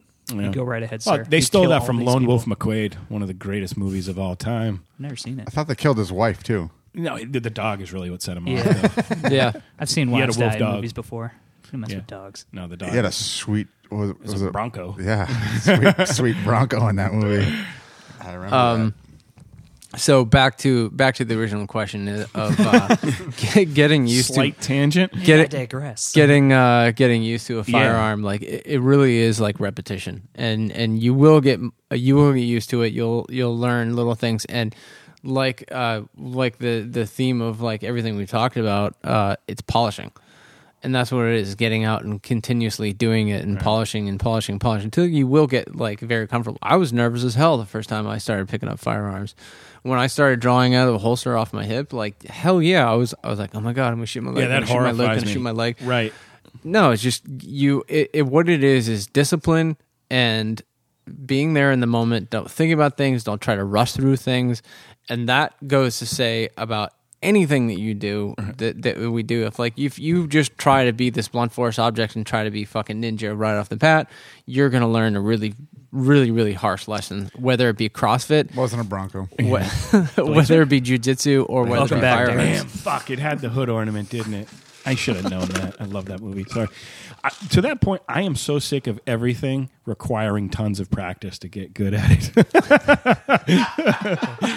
Every time I ask somebody how something happens, it's like, "Oh, you got to work for a lot of years." You know what? Fuck you. I want to be good at something naturally. That that that being said, I, if you've seen that meme, it's like, oh, my car's broken down, and the guy's like, okay, that's okay. I'm a jiu-jitsu blue belt. like, I feel like so, uh, and then this goes along with, like being semi-serious. Is um, have you ever read the book, uh, the Book of Five Rings by Miyamoto Musashi? Like, Is that like the one ring to unite them? Different book. no, that's, Boo! A Lord of the- man. Seriously, with a Lord of the Rings, that's Lord of the Rings. shit. I was trolling. You you were telling bad jokes, is what you're doing. sorry. Dad jokes. I'm a dad. I'm, I have license. Sorry. Book of Five Rings. But that's pretty much how his whole thing is. He was a Ronin sword fighter in Japan. He was a samurai, and uh, but he pretty much the whole thing talks about if you get really good at one thing, that getting really good at other things then becomes easy because then you can kind of find the pathways and the avenues and make the connections, and you know. And then we talked about this with um, Kevin a little bit was how like before you can learn how to get good at something, you need to learn how you learn. And I think that's one of the things that jujitsu has really helped me with too. Is like now I know how I'm proficient at learning, so now I can apply that learning to other things. Like, and I've said this, and it's no joke. Is like because I've gotten good at jujitsu, and I know, like, I feel like with the allotted amount of time that I like with through the day, not like this like years or whatever, but just time I can spend on it daily. I get good at anything. I can I can learn to do anything at this point. Where before jujitsu, I was like, I'm might be mildly retarded. Yeah. you know what I mean. Uh, Aubrey Marcus. I can't believe I'm quoting Aubrey Marcus, but I am. How dare you? He has an interview question that is pretty awesome, which is tell me something that you're great at.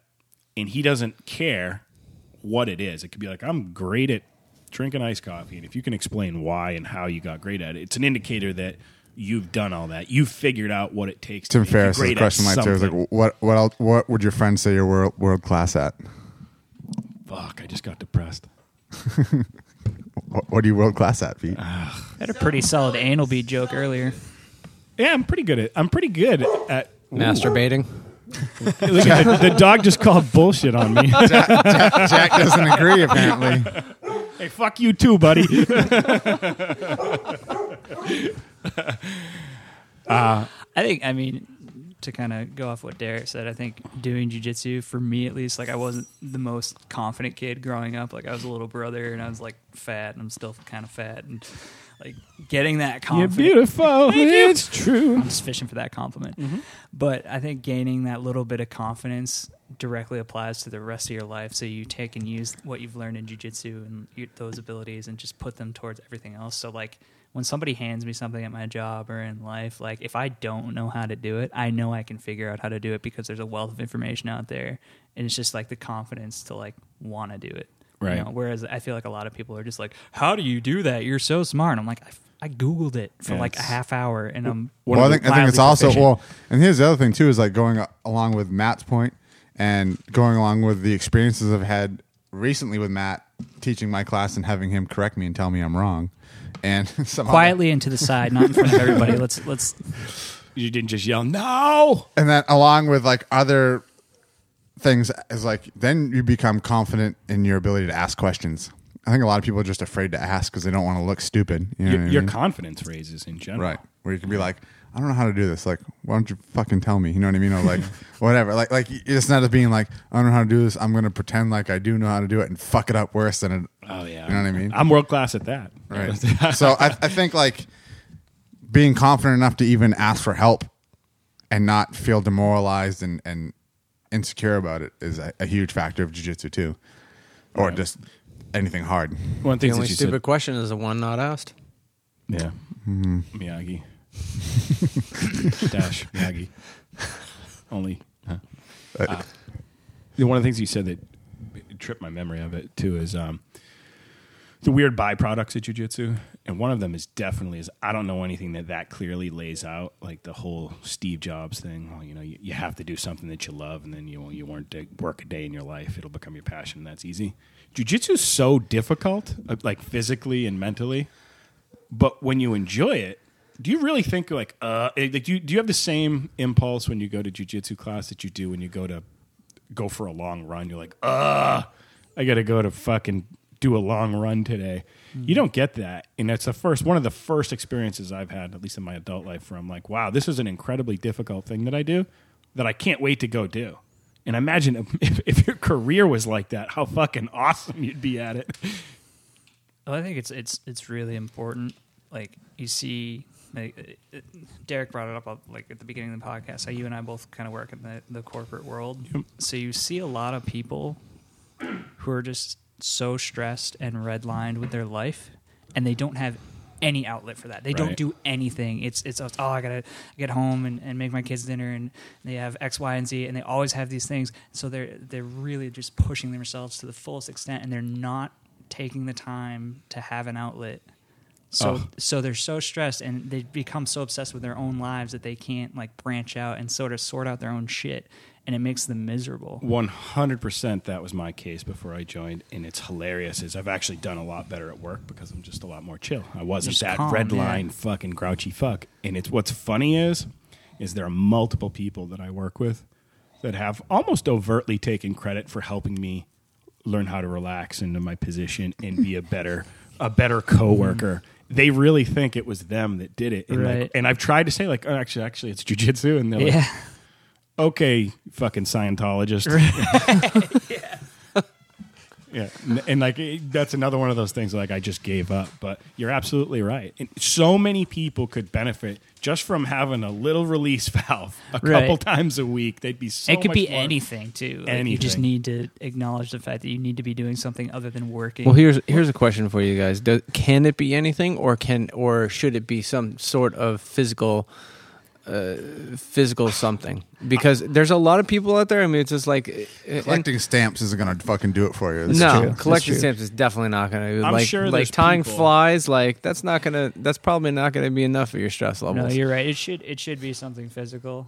I think just to I think mentally make yourself feel a little bit better that you did something like that. I think a lot of people there's a lot of pressure to like work out and go to the gym and a lot of people fall into that. They're like, oh, they just go to the gym and they do their certain thing, but they're not they're not like belonging to anything, so they don't really know what they're doing. They just feel like they have to do it. Yeah, and that's sometimes even worse, is because I mean that's basically just like you're just a hamster on a wheel at that Sure, point. yeah. you need to do something where it's like like constantly accomplishing Right. purpose. It's Right. probably why like I do so much in my life is like constantly like have that need and desire to like just go out and accomplish things mm. and do something physical because I'm just like constantly seeking that seeking that drug, seeking that outlet. Yeah. It's it's not all corporate environments, I'm sure, but the one that I'm in, you know, I sit down almost all day. You know, I, I flew out to Los Angeles. Derek was giving me shit for not training out there, and one of the reasons that I didn't have the balls to go train is drove two hours to the airport, took a six-hour flight, drove two hours to my hotel, and I was sitting now. I was literally sitting for all ten of those hours. Yet you're exhausted Right. when you get done. Well, look and how- that's the same thing when you're staring at a screen all day. you don't do shit for your body, but you are completely fucking cooked. When I try and come and learn techniques on a given Tuesday night, I, I see what you're saying. I'm hearing what you're saying, and nothing goes in. It just fucking bounces off the rock in the front of my head and goes right out the window. Here, here's my And I uh, hadn't moved all day. Right, but here's my argument to that. I have a couple things, and I, like, so, I mean, whatever. Like, I was gonna preface this with some shit, but You Solid argument. it really doesn't matter. Um, that if you like, so I feel like you talk about like getting good at anything, and like, you know, using jujitsu as you know everything we talked about jujitsu recently, you know, um, or or doing anything, whatever. That going through what you just went through, driving two hours to the airport, sitting in a six hour play, and then driving two hours to the airport, and then going to jiu-jitsu is part of the lesson. Yes. That's the fucking task. You know what I mean? It's it's doing things that you didn't it's a sacrifice to get good at anything and learn how to get good at anything and being able to apply cuz you know, you learn the lesson of that experience, you get all the lessons out of it, and then you can take those lessons and apply it to something else. Like, oh, this my the I mean, take take going to Philadelphia, Yeah, I was just gonna say that. That's a driving perfect example. driving five hours to Philadelphia In a Volkswagen. in a Volkswagen with a bunch of dudes, fucking eating shit food, doing all that, and then walking into Jared's, which is pretty much the fucking lion's den, getting the and, and me as a good, pretty good black belt, getting the shit kicked out of me is a lesson. Right. And that's how you get good at things, and that's the sacrifice you make to achieve that. That's what makes getting a blue belt, getting a purple belt, getting a brown belt, being a black belt. That's what makes that all worthwhile. You know, if you didn't go through all that shit and someone just handed you a black belt one day, you wouldn't value it. But it was like, oh, like for me, it was train in so drive from my house in Maine in Berwick to Portsmouth Monday night, Wednesday night, Thursday night, Friday night, after working in Hampton and driving home and back and forth, putting 300,000 miles on my truck every fucking year. That and then driving to Boston Tuesday night and Saturday morning. That was part of the lesson. That was a sacrifice you made. That was, and I understand that, like, you know, I was in a very fortunate position where I didn't have any kids, I didn't have any bills. Like that's like I, that's what I was dedicating my life to. But adding all those other things into your life, kids, bills, work, and then still being able to accomplish what you want to do, that's part of the lesson. And that's what I was trying to say to you. Be like, like, I mean, I know a ton of people that travel for work. I understand that's your work. That's what you. That's what you. That's your livelihood. But that's part of the lesson. That's that's part of the journey. When you add jujitsu onto that, like if you want to get good at it and you want to have the full jujitsu experience, you need to be immersing yourself. You know what I mean? You need to be going to train those places every opportunity you have. Right. You know what I mean? And I feel like like oh, I sat in the car for two hours. I took a six-hour plane. I sat in my fucking car for two hours, and now it's a bullshit excuse. Oh, I. It's a I horse. don't- It's a horseshit yeah, what excuse. the fuck, Pete? But I don't disagree with. That. But you know what? I But know but that's you mean. but that's that's Pete. That's a million That's other people at the academy. You know what I mean? And and that's a million other people in society. And I get it. You know what I mean? And like, I'm not trying to say like, I'm not I'm not trying to say you're wrong. I'm not trying to say, but I'm saying like oh, I hear you. like like that's part, like if if I could encourage anybody to do anything, it's sacrifice a little comfort right. to do jujitsu. You know what I mean? Like You- I'm not saying sacrifice your family time. I'm not saying sacrifice like that your, your your time with your kids. Sacrifice your comfort to be immersed in the culture and the and the experience of jujitsu or anything. You know what I mean? Like if you're a fucking serious CrossFitter, you go You got to train wherever you're at. go go stop at another box. Right. You know what I mean? Like like and that that's what makes the experience the experience. What, what it sounds like you're saying to me is one of the realizations that I, the older I get, the more that it's clear is I used to think that like you know I'll sort of maintain these things, but I really want to be good at this. And what I've learned is you kind of it, it doesn't work that way. You kind of have to be awesome at everything. If you want to be awesome at anything, you kind of got to be awesome at everything. Like my high school football coach always used to say, it all carries over. The best students are always the best athletes. The best athletes are always the best citizens. Blah blah blah. And I and, and I got that on an intellectual level, but I didn't understand the whole momentum of it. Like if you just keep going and going and going, everything gets better, everything gets easier, and the benefits from doing all those things accumulate. When you continue to put excuses in there, which is what I do. I mean, I talk to you about it. Like it's almost like I come in. What is it? It's like a confession. This is this is my Catholic confession when I come into Friday morning. I usually I give Derek my week's worth of pussification moves, and it's because I know it, and I know that those what you just said is absolutely true. It's putting in. Um, it's actually more tactical the way to do it. You have to make a decision that you're going to do it, and you actually have to put in a lot of work to coordinate it. It's like I have a week's notice. I want to be in LA. I got to as soon as I know that I got to book my tickets, and then I got to find a studio, and then I got to make a call and say, you know, or walk in's cool, you know, that kind of thing. It's actually that stuff that you have to do. The will is there. If I was at home, I'd be at jujitsu that night. You know, it wouldn't be an excuse that I worked all day.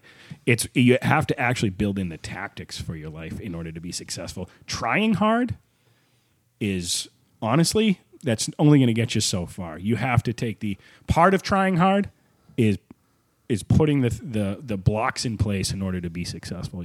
You got to find out how to make time. But but also here's the thing too is like you may so you you you're doing that for your job anyway. You know what I mean? It's almost like you get a Right. treat like and that's how I treated jujitsu. Like when I used to be like like my dad used to ask me like, "Oh, what are you doing?" I'm like, "I'm going to jujitsu, whatever." He'd be like, "Like why?" Like, and he didn't really he wasn't questioning me to question me. He was just legitimately asking questions. So there's a difference between asking questions and questioning. And he wasn't questioning jujitsu. He was just a he was being uh, you know a good father and and and Hoping that you were thinking about what you were doing. well, not even like he was just inquiring and being at, and being interested. But he would ask me, I'm like, I'm teaching jujitsu like it's school, like Right. like it's an education, which it was. You know what I mean? So, yeah, you know what? You got good at your job by being tactical. Well, it now get good at jujitsu by being tactical. Right. And and I agree with that 100%, but I also got good at my job like you know, I'm um to be clear for those that are listening, very happy with my career and the things that it's afforded me and my family, but it's not I, everyone at work knows it. It's not my it's not my passion. It's not what I want to be doing. It's I always wanted it to be able to provide a life that others before me weren't able to have. But I've never had that passion for it. But the way that I've gotten through it it's been 17 years of putting myself in uncomfortable positions. Like I, I think now, like that was another one of the things that like the jujitsu thing really t- taught me. Was like you get this feeling when you're working, when you're almost 20 years into a career that your heart isn't there with. You know, the logistics are there, and you have respect for your coworkers, and you want to be the best garbage man that you can be. That whole kind of thing. That's all there, but it starts to eat away at you when you realize that you're going down this railroad track of something that you're not passionate about. Like, oh, this is all a fucking waste, is what you start to think about.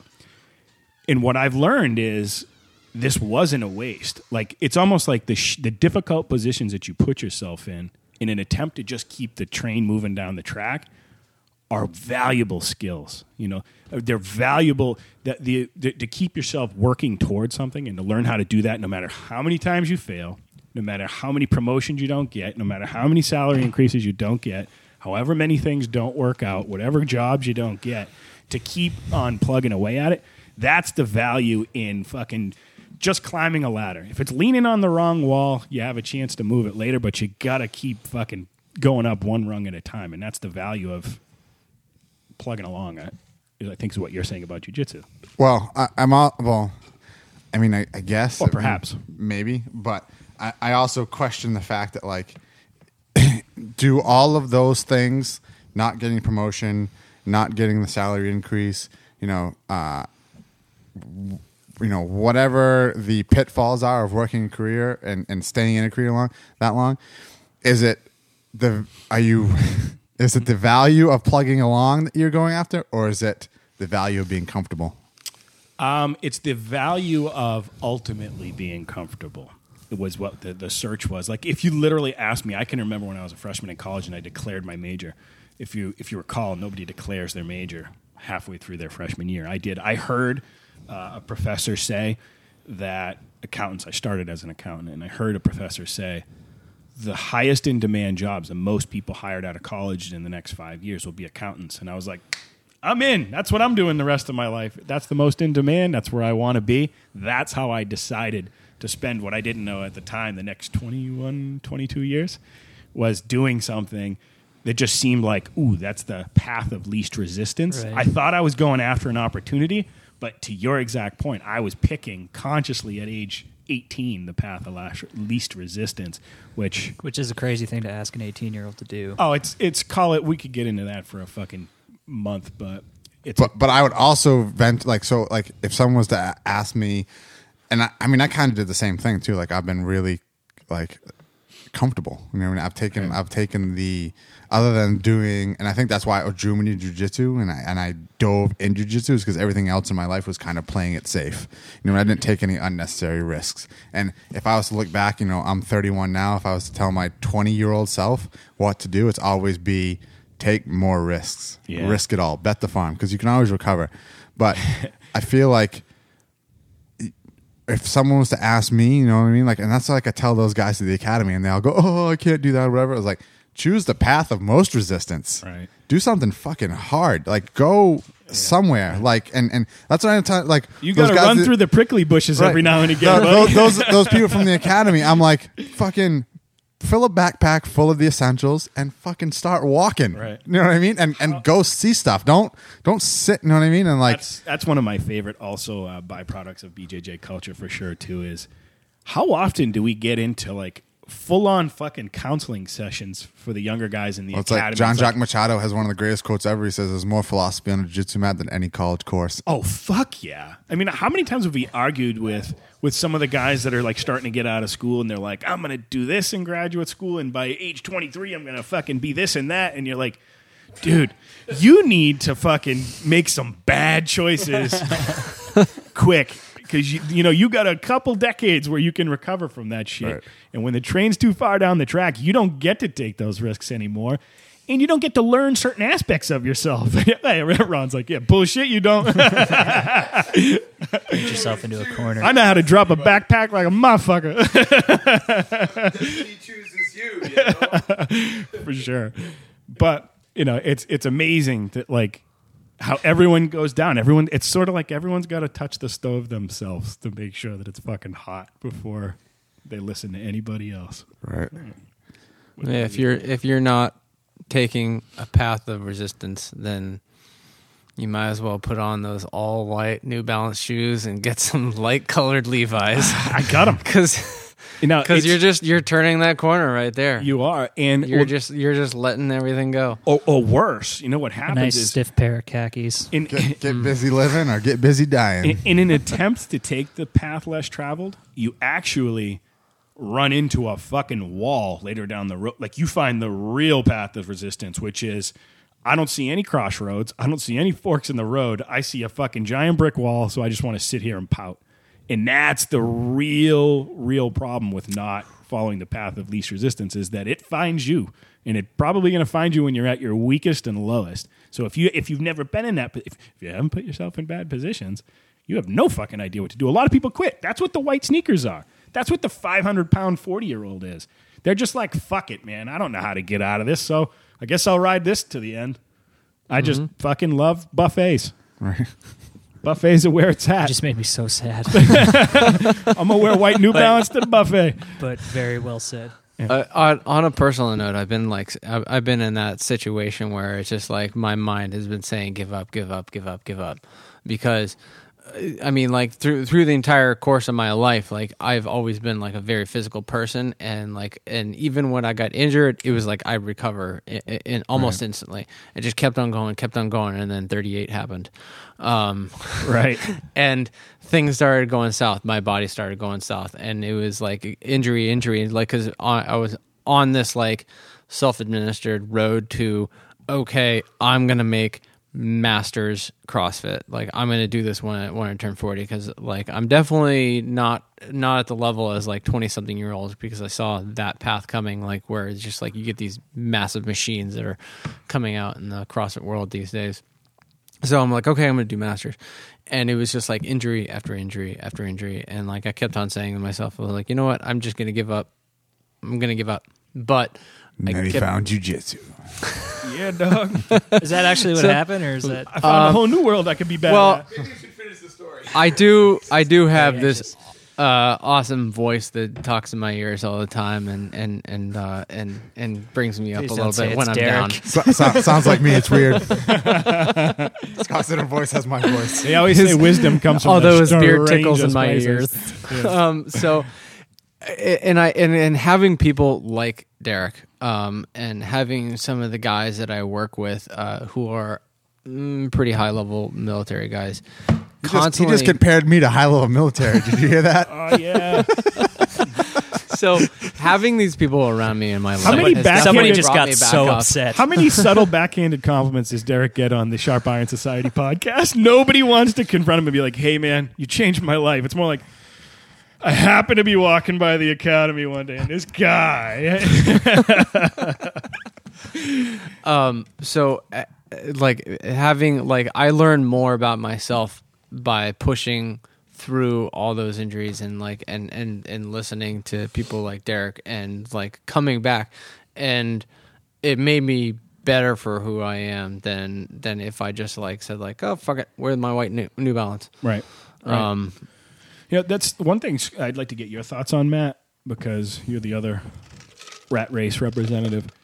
one of the things that I always think of too is there's there's a weird culture in corporations where people don't act the way they do in an office, the way they do when they're at a cookout or when they're any or other setting in their life. There's this weird culture that takes over. it's called alcohol Yeah, well, alcohol's a part of it for sure.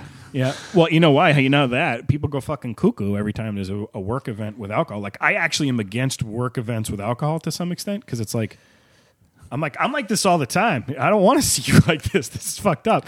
But anyway, What is your question? and it, well, I, Scott said it. Jesus. people don't act the way they do in the rest of society in corporations. And my new theory on that is because there's not enough normal people. All the people that are like, fuck the corporate world. I'd never work in that environment. It's kind of like a chicken and the egg thing to me. Like, I think if, if you guys would fucking work in a corporate environment, it wouldn't be a retarded setting.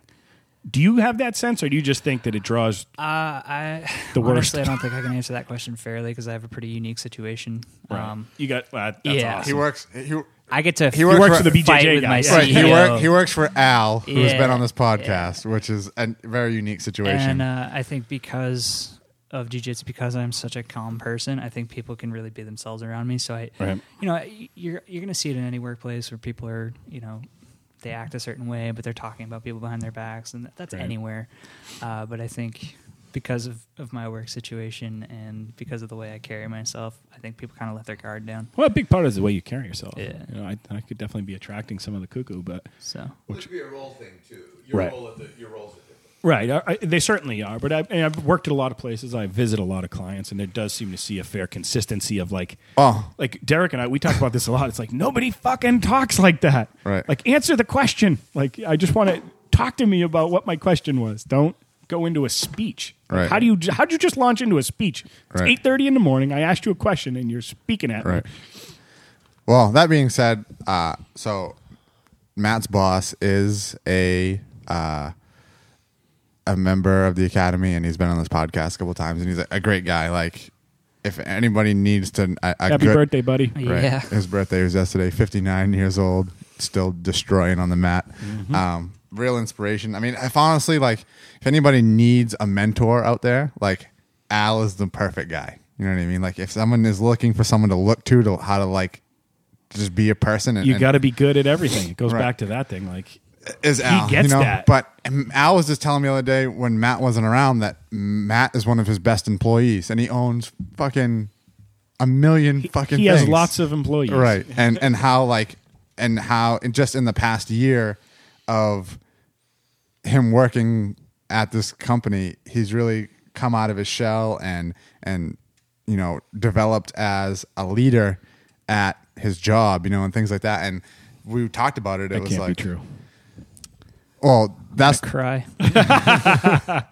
but but that's the. I mean, Matt's 28 years old. You know what I mean? And I Me I, too. I would like to think that like doing jujitsu and things like that, and being in the situation he's in, has really made that possible. You know what I mean? I think that that's kind of thing that you're talking about. Is If he- I had found I can- jujitsu at the chicken and the egg thing is yeah. Matt. Matt is now going to be. I mean, That's a he's- great He's, observation. he's picked a direction. You know what I mean? And now he's going to. I mean, maybe not. I mean, life takes weird, but if he stays the path that he's going to be doing from now on, he he's going to answer your chicken or the egg theory eventually. You know what I Right. mean? Like he can't attest to it now, but in ten or, or fifteen years, when he's still doing the same thing, you know, maybe he'll be in the position that Al's in, and he'll have fifty employees underneath him that act completely different than anybody else. in it. I mean, I think that that M- Matt's situation is the way that. I mean, this is going to be a bold statement, but like so, a company like Apple is made, or a company like Google is made, or Uber, or where the culture in the company and the business is uh, vastly different and more positive than in most normal Than- than the standard. the most normal corporate because of people like and, and people in Matt's situation. You know what I mean? Like I think that that's that's how that happens. It's so good to hear and for people to know that that's out there too. Like it doesn't have to be this weird fucking office space in a tech fucked up environment, which Right. I've just been in too many places personally, and that I visited as my clients. Where I'm like, I've I've seen, I've heard this song before. Yeah. but I mean, I, I mean, I, and I've, I've, I mean, and I think here's the other thing too is like, you know, you're talking about, um, and, and this goes to with everything in life. You know what I mean? You're, you're talking yeah, it's about just the lens that but- I s- tend to see things. But you're but you're talking about the situation that you're in. We've talked about the whole thing about you know being the same job for 17 years. Right. You know, are, are you are you mm, you know just chugging along for whatever reason, whatever the reason is, whatever. But you also have the opportunity to make your situation what you want it. yes, You know what I mean? And and you could easily, I mean, yes, it'd be a struggle. Yes, it would be the path of most resistance, whatever. But you could leave your job, start your own business, and now you are running the.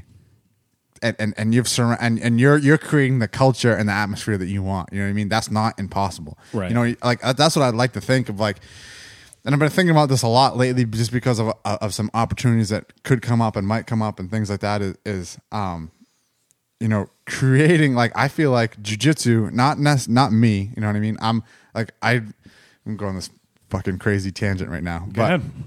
I heard one of the greatest quotes ever from Mike Rowe on the Tim Ferriss podcast. If you want to hear a fucking stellar podcast, listen to that one. Real good. But he Agreed. says, but he the, one of the things that he ends his the podcast with is genius isn't the ability to impart knowledge; it's the ability to inspire.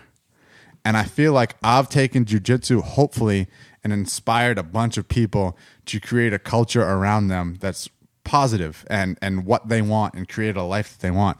So hopefully, you know what I mean? Like, I, I, I mean Donald.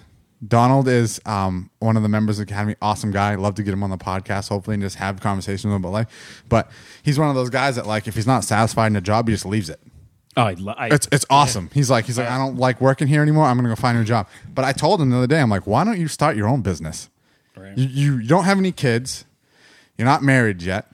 You you clearly you're doing all right successfully uh, financially. You know what I mean? Like you you, you have money to live comfortably. Get a little uncomfortable and start your own business and create the culture that you want. And like I would love to see all you guys do. that. You know how many businesses have been spawned from the academy already? I mean, George with his soap company, Abe with his ghee company, uh, you know, Jason Feliciano when he was still training the academy. Uh, this place, this network, the, the podcast network, have all spawned from this academy because hopefully I'm inspiring you guys to create a culture around you that that you want. You know what I mean? Like talked about this a hundred times. You know, the academy we've we've touched upon all the great things, whatever. Going there, just whether how I feel when I when I show up could be the best or worst day of my life. When I leave there, it's always good. Always good. You know what I mean? And like that's the one thing that like yeah, we only got 50 members, but the 50 of the best people I know. You know what I mean? And that's like that's what I'm hoping is that you know you talk about all these things and talking about Matt and his job right now. You know, he's uh, he's at a position where the future is wide open, and hopefully one day that he'll he'll create a culture around him that he is is positive in the one that he wants and, and and I totally believe that you could do that and and Ron's doing that now and, and he can continue to do it you know I mean? and it's never too late you know what I mean to start no, doing it's, things it's it's awesome to hear, and to some extent that has happened. You know, since I started jujitsu, and I, I joke, like I mean, I said it in the beginning. There are people that have taken credit for this sort of renaissance that I've had in my career, and just sort of the general attitude that I have. It was one hundred percent jujitsu. You know, if you ask my wife, she'd say the same thing. It's like she, it's hilarious. She's she wants me to go to jujitsu as whenever I can. She tries to make time in our lives so that I can go to jiu-jitsu. So the 100% that has been the inspiration, both the environment, you people personally, um, and it, it has started this renaissance where I used to have a large team and it was super stressful and I, all I wanted to be was the GM of the line of business that I did. Like that was my singular goal. And I sort of never stopped to ask like do I even want to do that? Do I want to have a large team of kids that are right out of school? Do I like all the aspects of that?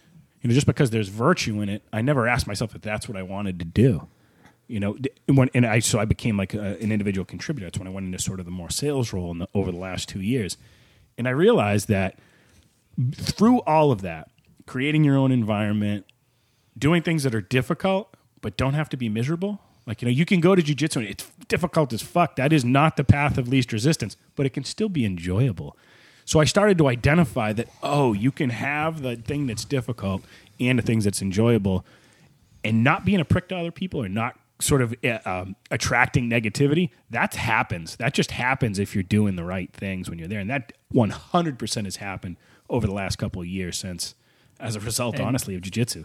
to kind of branch off of what Pete said, uh, I think I can I can take a pencil and draw a clear linear line as to why my life is the way it is, and it's it's jujitsu because everything has branched from that for me right now. Like my current situation is exactly it's all relatable to jujitsu because you know uh, Al I had one of the longest recruiting sessions ever and I didn't even know it. Al got Yeah. to see me in my element for like six months and then one day I was like fed up with my current job. I was tired. I was working way too many hours. I was barely getting to jujitsu.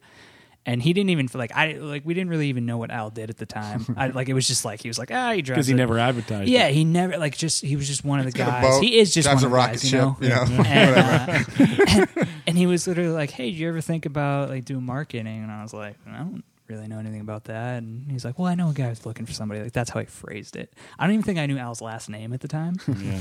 so I'm like reading about the company, and I'm like, "Okay." And it, it was my understanding that Meh. No, no, no. I was just like, I was just like, I don't. I, it was my understanding that the, the position uh, was already offered to somebody, so it was like super low key, like no stress. I just like went in and talked to talked to the guy, and and then it turned out, and I was like thinking about, it, I'm like. Oh, Al owns this company, You know? and and I and I and I joked I with him. think I have a reference. The next time I saw him, I was like, "Oh, you're that Al," and uh, you know, he had a laugh. But it's been a great situation. You know, met my girlfriend through jujitsu. It's it's been really really cool, and just to kind of bring it all home, uh, there was a point a long time ago back at the first Warehouse Academy, it was before Pete, pre Pete. Pre-Pete. Um, I was I was working overnights at a grocery store, and then during the day I was temping at this job. Um, and it was like a three month temp period, and then they would kind of decide whether or not they wanted to keep us. Um, so it was really stressful. It was basically like That's a great way to make your people feel valued. yeah. So, you know, I'm not. It, that's just how they did their hiring process. Like, I'm not knocking the company. It was a really great company to work for, but um, I knew if I didn't get this job, it would be the end. Like, I, I was finally able to afford to train jujitsu. It's like all I wanted to do since I got out of college. I was like, I just want to go back You to train. Associated it with being able to train. right and and i was so freaked out about not getting this job and not being able to train and i think derek messaged me one night he's like dude i don't want to lose you as a student like you're really picking it up whatever if if things go south with this job you don't have to pay me just keep training and that went a long way with me and uh, I think one of the whole reasons Derek and I moved in together, you know, he had a little mix up in his relationship. Things went south for him, and I got to see like a side of Derek that really sucked because this like dude was my idol. And I'm like talking to him like he's not right next to me right now. Olympus shrugged. But it was it was it was it was really hard for me to watch, and and uh, I think Alice. watching things come full circle for for all of us here has been really cool, and it's only been over like five years. Right. Well, that's what I, that's incredible to hear. Over five years, like all of the change that I talked about, that's positive. It's Yeah, it's two and a half, two years, right? Like I can't. I know. I can't imagine. Like, well, it's like you know, it's like it's like therapy. It gets like you get better as you continue therapy, and like I, I, I look forward to like what it's going to be like in five years and what it's going to be like in ten years, and it absolutely does what it what it had the ability to do is change the momentum. Like I keep using that analogy of the train going down the tracks. And when you get to a certain speed and a certain slope, you think that that's where the fucking train is going, one way or the other. You start to believe after you know an experience like jujitsu that you can start to bend the rails, or that you're going to be able to hit a switch at some point. And that, and I think that that gets stronger and stronger. Like I don't feel that momentum anymore. I I feel oddly enough comfortable in the current situation. Like I'm suddenly happy with the current situation. Like maybe it wasn't the current situation that was the devil, but I had created it as such, and it sort of became a self fulfilling prophecy. So I think that it- that's a, a major thing that you've seen. It's just like this ball of positivity, sort of you start to surround yourself with, and more you start to cut out a lot of the shitty. it gives things, you that ability to like step outside your situation and look at it.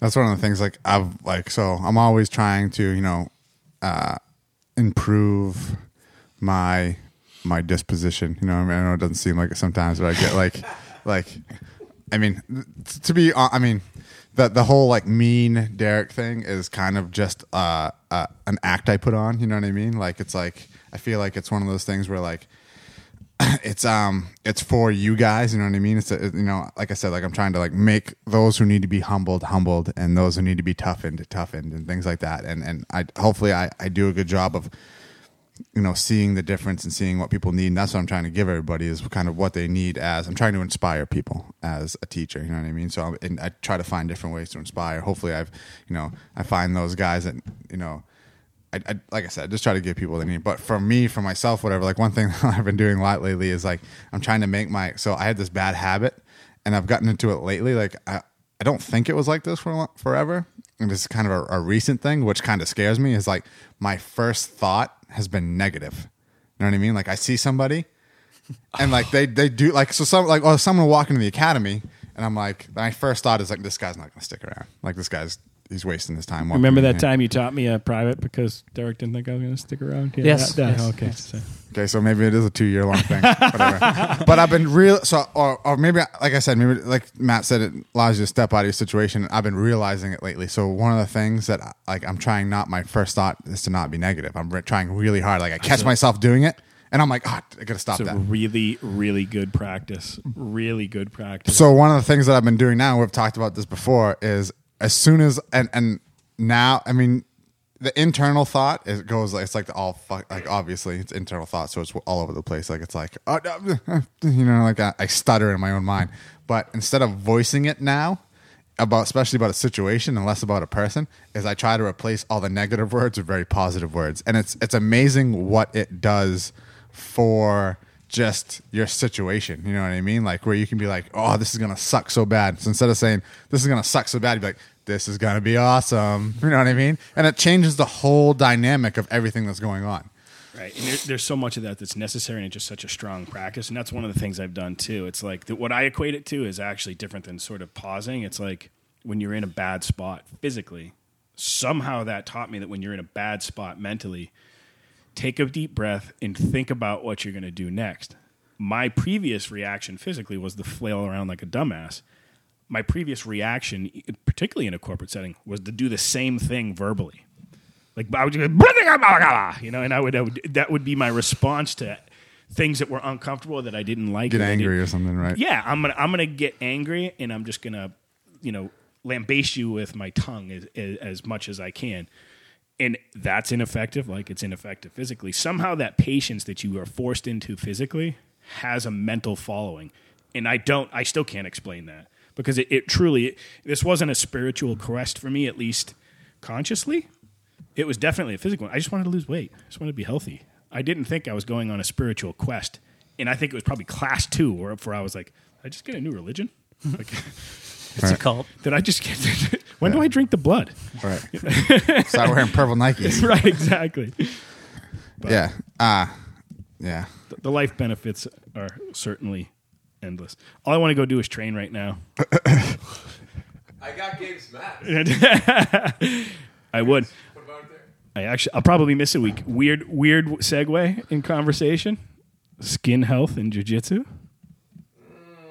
Sorry to hear it. Yeah, Do you guys want to talk about the staph infection that almost killed me? Uh, I've had two of those, but it didn't almost kill me. Go ahead, sorry. No, I don't want to talk about it. No, I'll have time off probably for a week. I got I got a ring on my face, believe it or not. I don't know if you can see it. I've been treating it. How'd that happen? No idea. Just rubbing I'm Ron's pretty headphones sure. all over I'm it. pretty sure. No, I, I've been conscious of it. I actually, it might not be ringworm. One of the other things that I have is it's called discular eczema. Remember, I remember if I missed like a month at one point because I had quote unquote ringworm all over my hands. So for ringworm, you use antifungal, antifungal materials, all of which make eczema worse. And the fuck of it all is, if you use the the stuff that you put on eczema is steroid cream. It goes away in like a day. But if you put steroid cream on ringworm, it it blows up like a fucking deer tick. So when you get it, you don't get to know what it is unless you're going to go to the doctor and get a biopsy every time, which I've done in the past. You have to first treat it like it's ringworm because if you don't, it'll blow up, and ringworm's just kind of gross. But you have to start treating it like ringworm so that it doesn't blow up. But it takes weeks before you figure that out because weeks of ringworm treatment doesn't work. So I'm 99% sure it's actually eczema, but when you got something on your face or your hands, you can't get that wrong in an academy and then spread it to Yeah, well, everybody you, else. you guys do a fantastic job of keeping the academy clean. For sure. So there's that's I'm sure that that's not the issue. I mean, I'm watching every single class that thing gets you know mopped down and swept and all that. But I always question like a, a- a- old martial arts guy. A lot of people don't wash their belts because you're not supposed to wash your belt. I, I was just maybe I'll throw it out as a question. What do you think about that? I think that, uh, yeah, I mean, I try to wash my belt like once a week. You know what I mean? I don't throw it in the laundry every time I, I wash my gi. Um, so there's a couple things we, to address this situation. One is until you start doing jujitsu, you don't even know what ringworm or and, and staph is a little different because staph has kind of been an ep- epidemic in hospitals. Right. So that's like it's in the news. You know what I mean? Oh, like major outbreak of staphylococcus in fucking so and so or whatever. But um, people don't even know about ringworm until you start doing jujitsu. Like, and I think the other thing is, and we kind of don't. I mean, we do as good a job of it as any other academy. But I think one thing is like a lot of people who come do jujitsu don't realize those things, so they end up wearing a dirty gi, which is fucking disgusting. But you don't know it's disgusting. You know what I mean? I did it when I first started jujitsu, wear a gi two two classes in a row. Everyone's is- stinky and sweaty after 20 minutes, so you Right. blend in. You don't realize that, but that is bad. going. So I think that one thing is like we might need get a new student, and they might wear a gi two days in a row, and then you're like, oh, no, like, and and when it's not in your foresight, when like so like the other day we had a kid show up, did jujitsu, left, came back two days later, and he had a dirty gi on, and I'm like, uh, you can't do that. Yeah, we he have to like, take onus on that Right, ourselves because right. it's up to us to tell that kid. Right, and he's "Hey, man, like, but he didn't know. You know what I mean? And and, and I wasn't thinking about it until he showed up with a dirty gi. Right. You know what I mean? so it's as simple as that. Plus, a lot of people don't like.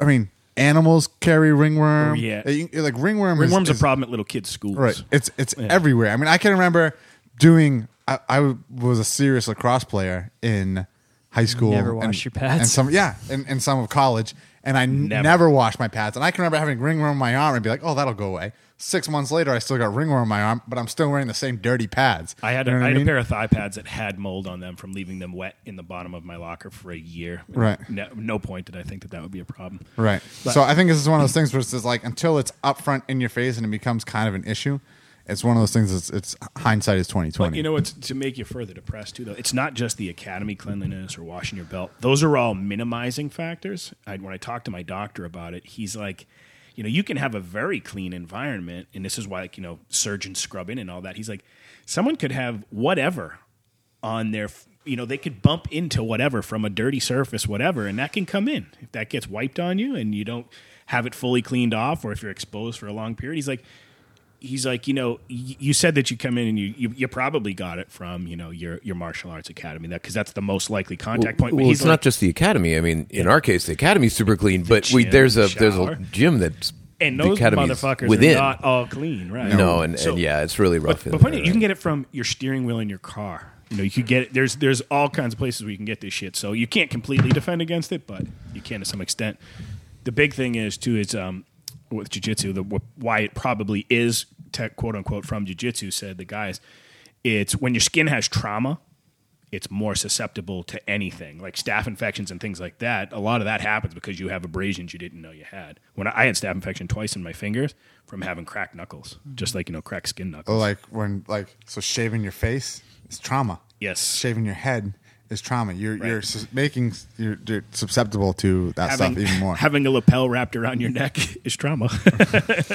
There's a little bit of skin abrasion there, Right. for sure. But anyway, I thought that would be an interesting thing to bring up because I've I've battled it a couple times, certainly in the early days. This is the first time in like shit year and a half. Well, here's the other thing, too, is, like, motherfucker because all you can think of is lost mat time. For, yeah, but here, so here's the other thing that we, like I would like to express to, to people that either don't are interested in jujitsu and haven't yet, or are just new to jujitsu. It's not the end of the world. You know what I mean? No, it's it's, no. it's like literally like in a couple days that stuff is taken care of and you're back on the mat. You know what I mean? And it's not like it's once you get it, like it's gonna there's gonna be an outbreak or whatever. You know what I mean? Right. Like especially at our academy, Well- everything gets sprayed down, everything gets mopped down. You make try like hardly ever does anybody wear a dirty gi. You know what I mean? If it if it, they do, It gets it's un- corrected quickly. Yeah, it gets corrected and it's unbeknownst to everybody. You know what I mean? Like, so it's not the end of the world. You know, it's just one of the byproducts that might happen because you're Yeah, this happens doing in jiu-jitsu. basketball too. I mean, it happens Yeah. everywhere. Right? This is not just a jujitsu thing; it's a team sports, uh, not a it's a contact sport thing. Yeah, and our, I, th- I think the only point is our sport isn't immune from it. The big difference is somebody gets ringworm on a basketball team.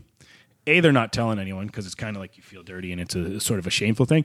B, there's not a culture that says, "Hey, man, get that shit away from me. I don't want to be rolling around with you or bumping into you on a basketball court when you get a fucking skin ailment." I so I think that that's one thing that jiu-jitsu is way better at. A lot of it's not even ringworm though. Like Uh, that's that so, goes my point. So, so you, you get like it's like folliculitis, like I have because I have like hairy arms, so all the time it happens. If Yeah. I, you know if I'm not able now, it's been a lot better now that we have showers and stuff. But like Right. if I don't have if I can't get to a shower right away, like it's it's basically one of your your hair follicles gets inflamed and it and it and it's circular, but you don't have that like glaring Yeah. red disgusting ring. That's what mine is. Like they said, it's called discular eczema. So it, it looks exactly like ringworm. You just don't get it anywhere else, and and you don't. You're not giving it to anyone else. And you know, even if you've been sharing towels and all that kind of thing, but it's a, it's a fucked up thing to sort of witness when you first have it happen to you. And you're right. It's like first time it happened, I'm like, ah, I'm diseased. Well, I think it's. All, I mean, that goes along with the point Fuck, we were I gotta talking miss a about. week. Right, it goes along with the point we're talking about of just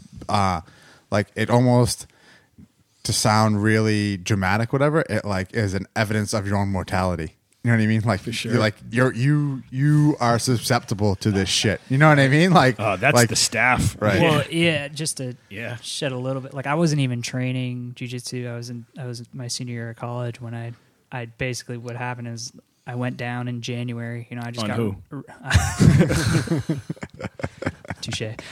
So Well, it- I just got really I got really sick over I got really sick over Christmas break and I, I lost my voice. That was the big thing. And I just went to my primary care physician and they're like, Yeah, it's probably strep. You know. so they just gave me a quick Christ. culture and you know, it, it tested negative for strep. So she's like, nah, well, your your culture came back. It does have you do have a lot of bacteria in your throat. So she gave me prednisone, which is a steroid. oh fuck. Oh. Killed my immune system. What was left of my immune system. Right. And that's when I got really sick. So after like a week and a half of that, I went to the emergency room. And granted, I haven't been overnight in a hospital since I was born. You know, Right. I've been had a pretty healthy Fortunate. life. Yeah. And uh, it was like two in the morning. Went to the went to the emergency room, and they and they we did the CAT scan and everything. And uh, I guess they sent the CAT scans to like New Zealand, like they read them in New Zealand, and usually they just send an email back and say whatever it is. And they picked up the phone and they called and they're like, "This kid has an abscess the size of a grapefruit in his throat."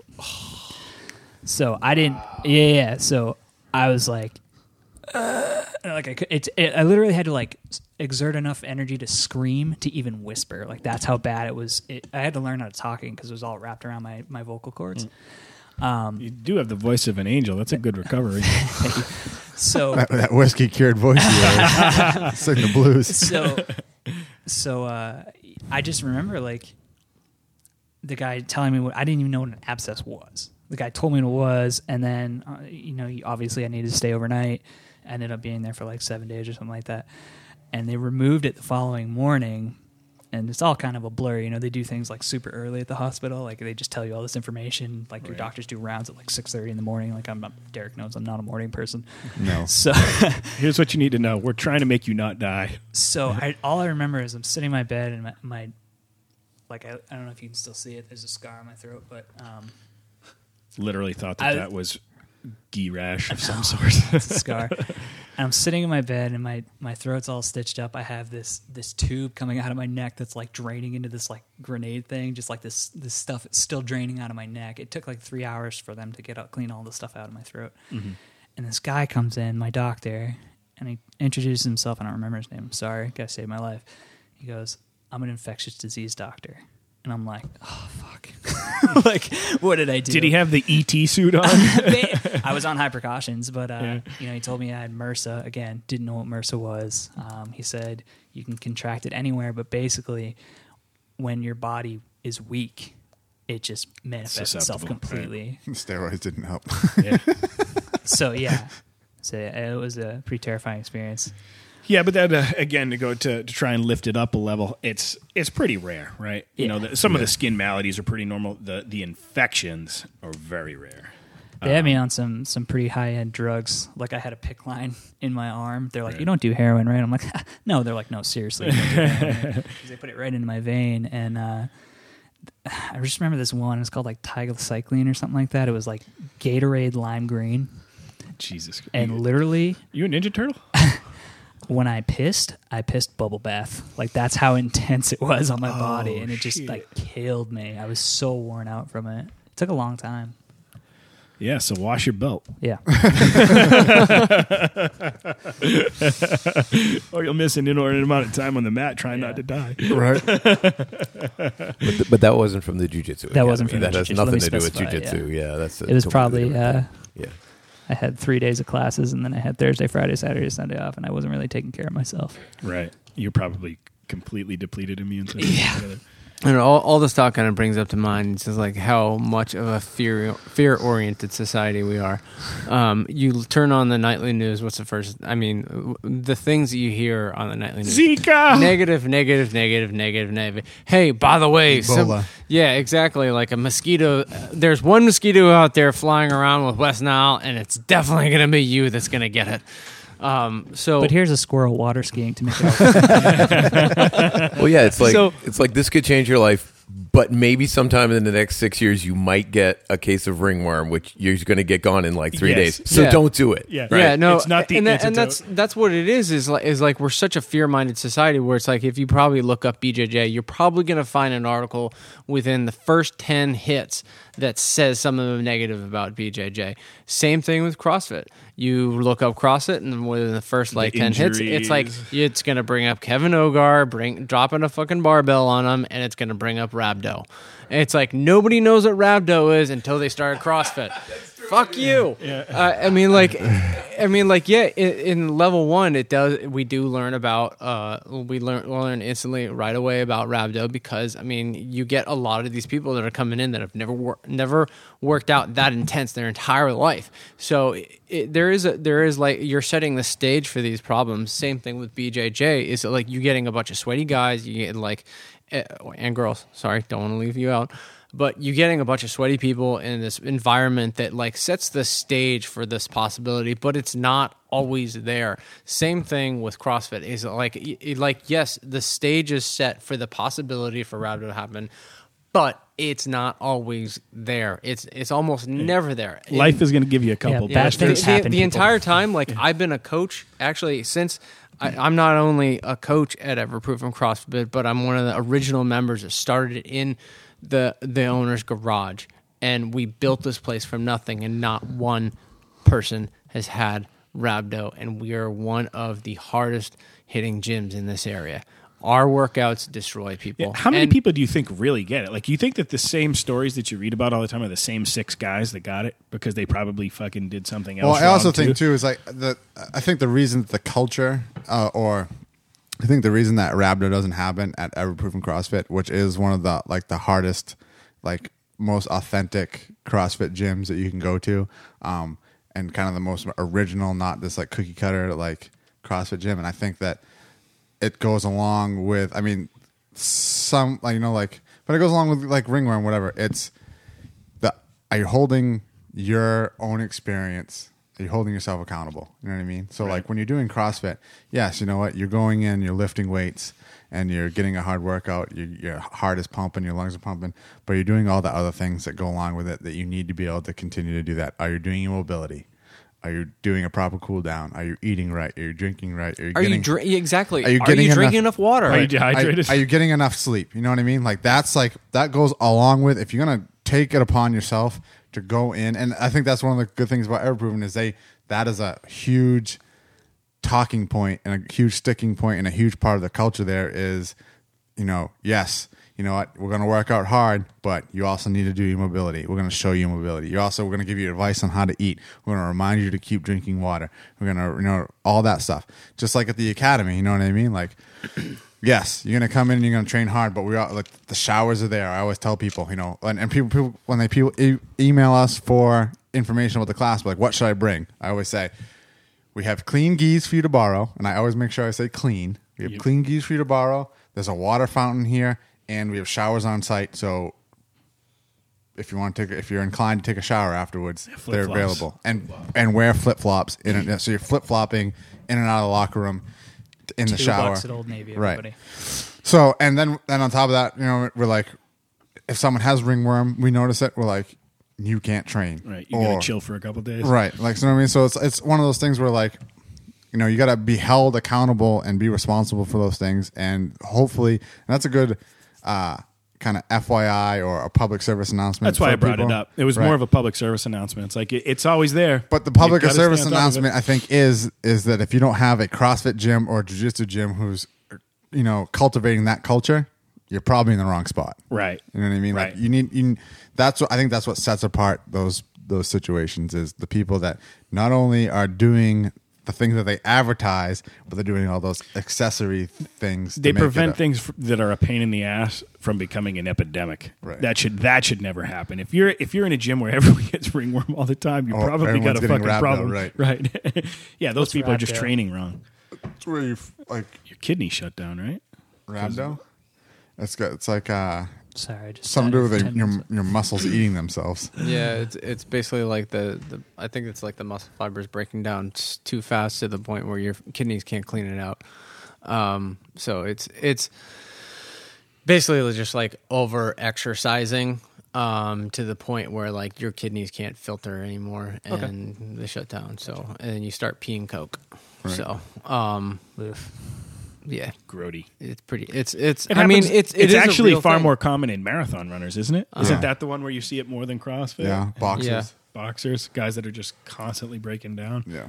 but at, at the same time and it's kind of like uh, again like brings things uh, full circle to stuff that we've talked about before which is like the pussification of of of of, of anything really not, not just america but it's just like oh my god don't do that like you might get hurt and like they amplify everything it's like a man the other day was picking flowers and happened to get a little tiny prick in his hand and then all of a sudden he lost his fucking hand oh my god freak out No more gardening. No more gardening.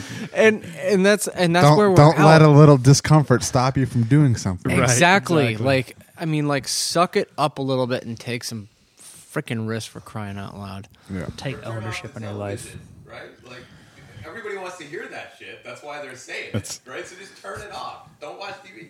I want to hear about the squirrels personally, dude. Squirrels on water Puppies on skis are the skateboards. best. Puppy. Oh, I saw a puppy on a uh, on a scooter. I earlier saw that today. too. Yeah, the shoes, the Yeah. little shoes. Yeah. Sneakers. And now I know what I'm doing this afternoon. Head on that bombshell. Yeah. So now that we've gone on a million So many fucking tangents. Sorry. you knew that was happening. Pete was excited. I was. You guys even talk about going to Philadelphia? No. Oh Jesus! Uh, I, I Is that what we were here for? I wasn't actually was high that the whole was that was that supposed to happen? They did tell me to go fuck myself. It's true. That's why you had the conversation. Ah, we were just this is a Sunday morning chat with fucking I, uh, Pete and Matt. Yeah, we I just I came over to check out your setup, man, and then uh, I got drafted. yeah, we we also uh, went to Philadelphia together. There you Yeah. go. Yeah, I guess we're gonna have to make that another podcast. yeah, actually, the one thing I would say, and you you can wrap up on this is, those road trips can't happen enough. You know, it Oh logistically it's difficult to pull people together, but that was fucking fun. And just going to another gym was the first time I'd ever been to another gym. Pete, that, that Pete to doesn't happen get to drive the next time though. They were scared of my aggressive driving. I'm like, the least aggressive driver I've ever fucking witnessed. I, I might not be a good driver. No, you're a great. You're, you're you're almost too good. You're like like waving in tractor trailer trucks and dump trucks and buses. I'm I like, have no, a Midwest no. temperament. Hey, we're in the hood. Let's slow down and stop at every yellow light. yellow means go faster. I wanted to immerse myself in the Still, culture. I still have night terrors about did. taking a right turn off that street. Sorry, sorry. Judgment Sorry. Day. What was the name of that road? The right oh. turn was onto Judgment Day oh, Street. Judge, judgment night. Judgment Night. That's Escape that. from LA. Ugh. Hijinks ensued. Yep. It's a good trip. Can't wait till the next one. Get the band back together. Where are we going next? Got to have a destination in mind, or else New we'll York. get there. New York City. You do New York. Uh, that's easy. There's some good places. To I wanted to go to that one in New York, but I had to uh, I think deal with. You can take the train stuff. in New York too. I want to do. I want to go to Clockwork. Like even though Marcelo Garcia is there and Renzo is there, like that'd be awesome. Those are awesome. But I want to go to Clockwork Jiu Jitsu with Josh Griffiths. Like that's like it's kind of like Ignorance is high. he got his black belt from Kenny Florian, Oh, and he was actually, uh, I think, Pell, Jared, and Kenny were at Josh's wedding. So like he had like, like, but he's like that part of that group. He just got. On, I, I don't know if he just got on it, but I think he got on it after I did. But he's on the show your old team now, and like he's just uh, like I feel like his academy is turning it or or is is kind of along the same lines as our academy. You know what I mean? Like it's a destination. You know what I mean? It's like this like cool, like it's almost like got a pop culture behind it. You know what I mean? And like it's it's you know like a kind of a. Uh, See, that's the thing that, like, oh man, we could fucking talk all day about this shit, whatever. place. But it's like, and I think that's what kind of happened with the Academy too. Is like, I love like cult classic films, you know what I mean, and things like that, and like things that have like a a culture to it. You know what I mean? Like, yeah. Sorry. But that, but that, but that shit's so, like the coolest shit to me. You know what I mean? Like things that kind of are obscure that people get kind of gravitate to, and there's like a lore and like a thing behind it, and that's kind of where the academy's gone, and things like that. And there's like a a, a weird like culture to it, and I, I feel like that's kind of how Josh, Josh's academy, Clockwork Jiu Jitsu in New York is too. I want to like go there real bad. Right. And I think that's probably the best way to pick it, right? Do you think that um, a lot of the more famous places, I always wonder this because it goes back to the travel thing. I always wonder, like, should I just sort of walk into a jiu-jitsu place and, you know, maybe you'll be at some shitty ones, but maybe you'll find these gems? Or should I go to the best known place in that I city where it's going to be like, they're going to be like, hey, another guy Right, or that they wants to take a fucking disenfranchise to picture the with me traveling with stranger. a fucking Yeah. I think I think. I think you need to have a mix. I think you need to uh, experience those guys that are legends and kind of understand why they're legends and know why they're legends. Like, uh, I mean, I've trained with a ton of them. You know what I mean? Between you know Marcelo and Renzo and all, and all those guys that are legends, and that's an experience and it's awesome. You know, you know, you should go do that. But there's something to be said. It's like almost finding a hole in the wall restaurant. Yeah. you know, you should go to all the famous restaurants in a town and be like this, like going to Pat and Geno's. Like Right. Pat and Geno's was an experience. It was awesome. I'm so glad we went. You know, the the it's a tourist attraction. I'm glad that I can say that I'd be there. But that hole in the wall cheesesteak place probably has a better cheesesteak. might have a better cheesesteak. It might be a better experience, and it's got some culture to it. You know what I mean? So like. I think that doing both, there's some value to both, and you should definitely do both. Yeah, if there's better cheesesteaks than Geno's, uh, I want to find it because that, thing, well. that thing was damn good. Yeah, I was not disappointed. That was the best part of that experience. By the way, it's like you just you- you go to enough of these places with the famous anything. There's it's usually rife with disappointment, or it's a, again a copy of itself. That place is still Gina's- churning out fucking Did not heart disappoint. bombs. No. it didn't at all. But that's but like so. I think that's like. And, I wasn't there. Was it good? you weren't there. You fuck. oh, we did. yeah. But uh, There'll have to be a sequel. but I think that's like something like along with like like granted like he's always been famous, but I feel like or in the jiu-jitsu community he's been famous, but I feel like he's he's his popularity is coming back around. But like H- Howder, you know what I mean? Like his spot wasn't a destination for a long time, and he wasn't in, but there's some culture behind him. And I mean, I've rolled with him, very very good, but it's not like he's like where you're like. Oh my God, what's he doing? You know what I mean? He's got great philosophy and things like that, but there's he's there's he's carries a culture with him and a, and a, and an atmosphere and an attitude with him that is it's an experience to be around. You know what I mean? Like I'd almost, I mean, rolling doing jujitsu with him was awesome. I'm so glad that I did it, and I, I'll do it. And I, and he he's, he's very skilled, but almost just listening to him talk Right. is and and talk to him and, and, and pick his brain and things like that is almost as value or more valuable than even just getting to do jujitsu with him. I almost feel like It's like hanging out and just like uh, and listening to tribe tribal knowledge. Right.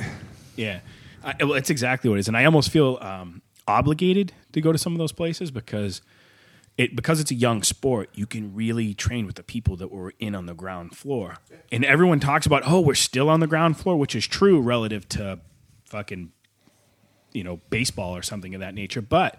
We're maybe a generation away from all of those first generation guys either not rolling anymore or moving on altogether and it's I would hate to be like you know oh yeah I, I had the chance to you know play catch with Bart Starr but I just didn't you know I want to be able to tell my grandkids that I trained with as many of those guys as possible because you know Yeah. that that's it's as many awesome guys as there are right now and as much as it grows it's you're not going to be able to train with those original guys anymore it's going to be so diluted and the sport will be so much Well, bigger yeah, I mean, it's cool that you're seeing it as an opportunity. I mean, I'll agree with you there. I didn't kind of get it until I, I, I was lucky to meet Howder at his place, Mm-hmm. and I'm like, shit. And now I'm going to regret not doing this with everybody else. You know, I just didn't see the opportunity being that important. But yeah, it's going to generate Right, like well, Rickson Gracie is sort of like uh, a mythical creature. You can still train with him. Like man, I can't go, I can't go catch balls from Tom Brady. Like nothing could happen to make that actually happen. I can spend what eighty five bucks and go train with Rickson Gracie if, But I, he- but if I line it up right. But here's the other thing too: is like talk about going to those places that are just like unknowns or whatever. You might find that guy Right. later on down the road. You're like, I trained with that guy before anybody knew who he was. You know what I mean? Like, or I trained at that academy before it was huge. Or Right. and I think there's some value to that too. Just kind of see the beginnings of things. And that's not where my natural end. impulse is. I just, I, like I said, I almost feel an obligation to, to sort of experience some of the, the OGs, if you will, while they're still around. And That's why when you fly I know. take a drive for two hours and fly for six and drive for two more, you should be training Mom, jiu-jitsu. Mom told me to clean my room again. I think a lot of it has to do with uh, sleeping the two nights beforehand and stuff too, right? Yes. Right. So, I mean, uh, uh, I'm speaking from the elderly perspective here, but it's it's preparing yourself to Drink deal with it, water, right? I actually, well. I my training to go to San Francisco because I wanted to go to train with Kurt was more like just g- getting healthy. Bef- not being all trashed out and then getting on the thing and going because even healthy I went there and embarrassed myself but it would have been even worse if, That's you that's know, the experience though. Don't don't don't train there. Don't don't go with that the the mindset. You're already in the be at my wrong best. mindset. Right. You're already in the wrong Yeah, I guess. I'm trying to optimize it, but it was hard enough just to, to get there in the first place because you're jet lagged and all that shit. Fucking and then, go. But then fucking just Yeah. go. I'd say the Just biggest- fucking Yeah, go. no, I Forget agree. about the circumstance. Just No argument. Fucking No argument. go. The cool thing about going It's with never other- gonna be perfect. with other people, and you, um, and I know you'll back me up on this, is if you go with someone else, you don't notice all that shit. Right. Right. Like imagine if it was just one of you guys who did that trip to Philadelphia by yourself in a car, got all the way out there, did all that shit, and then said, "I'm going to walk in." Not to say, "Hey, look, I fucking did it," so I'm not. I'm not backing off of it. Right. It just would have been easier if I had a couple of friends. We could have just done it together. So yeah, anybody ever wants to do this? You want someone to go along? Ping me up. Let's go. I'll go with you. I'm in. It's a fun time. Got to make you laugh real quick. Is that does that mean you have the best wife in the world? If this is the string of texts that you get, I'll let you read those out loud. Bailey's, whiskey, red wine, vodka. Need you go to liquor store. okay. Apparently, your wife has set the parameters for the day. Hope that she's not poisoning me. All right. Um, Anything else you guys want to add before we fucking wrap this up? Uh, my new album is available everywhere: iTunes, Spotify. No, thanks. I'd, I'd, us, guys. I'd say thanks. Yeah, it's fun to be here, and it's uh, fun to fun to talk shit and uh, be able to babble on for a little while about life and the effect that good people have on it. So I appreciate you letting me espouse my stupidity on you for a couple hours. Um, You miss 100% of the shots you don't take. Wayne Gretzky, Michael Scott, Matt Pendleton. Perfect. Okay, done. guys. We're done.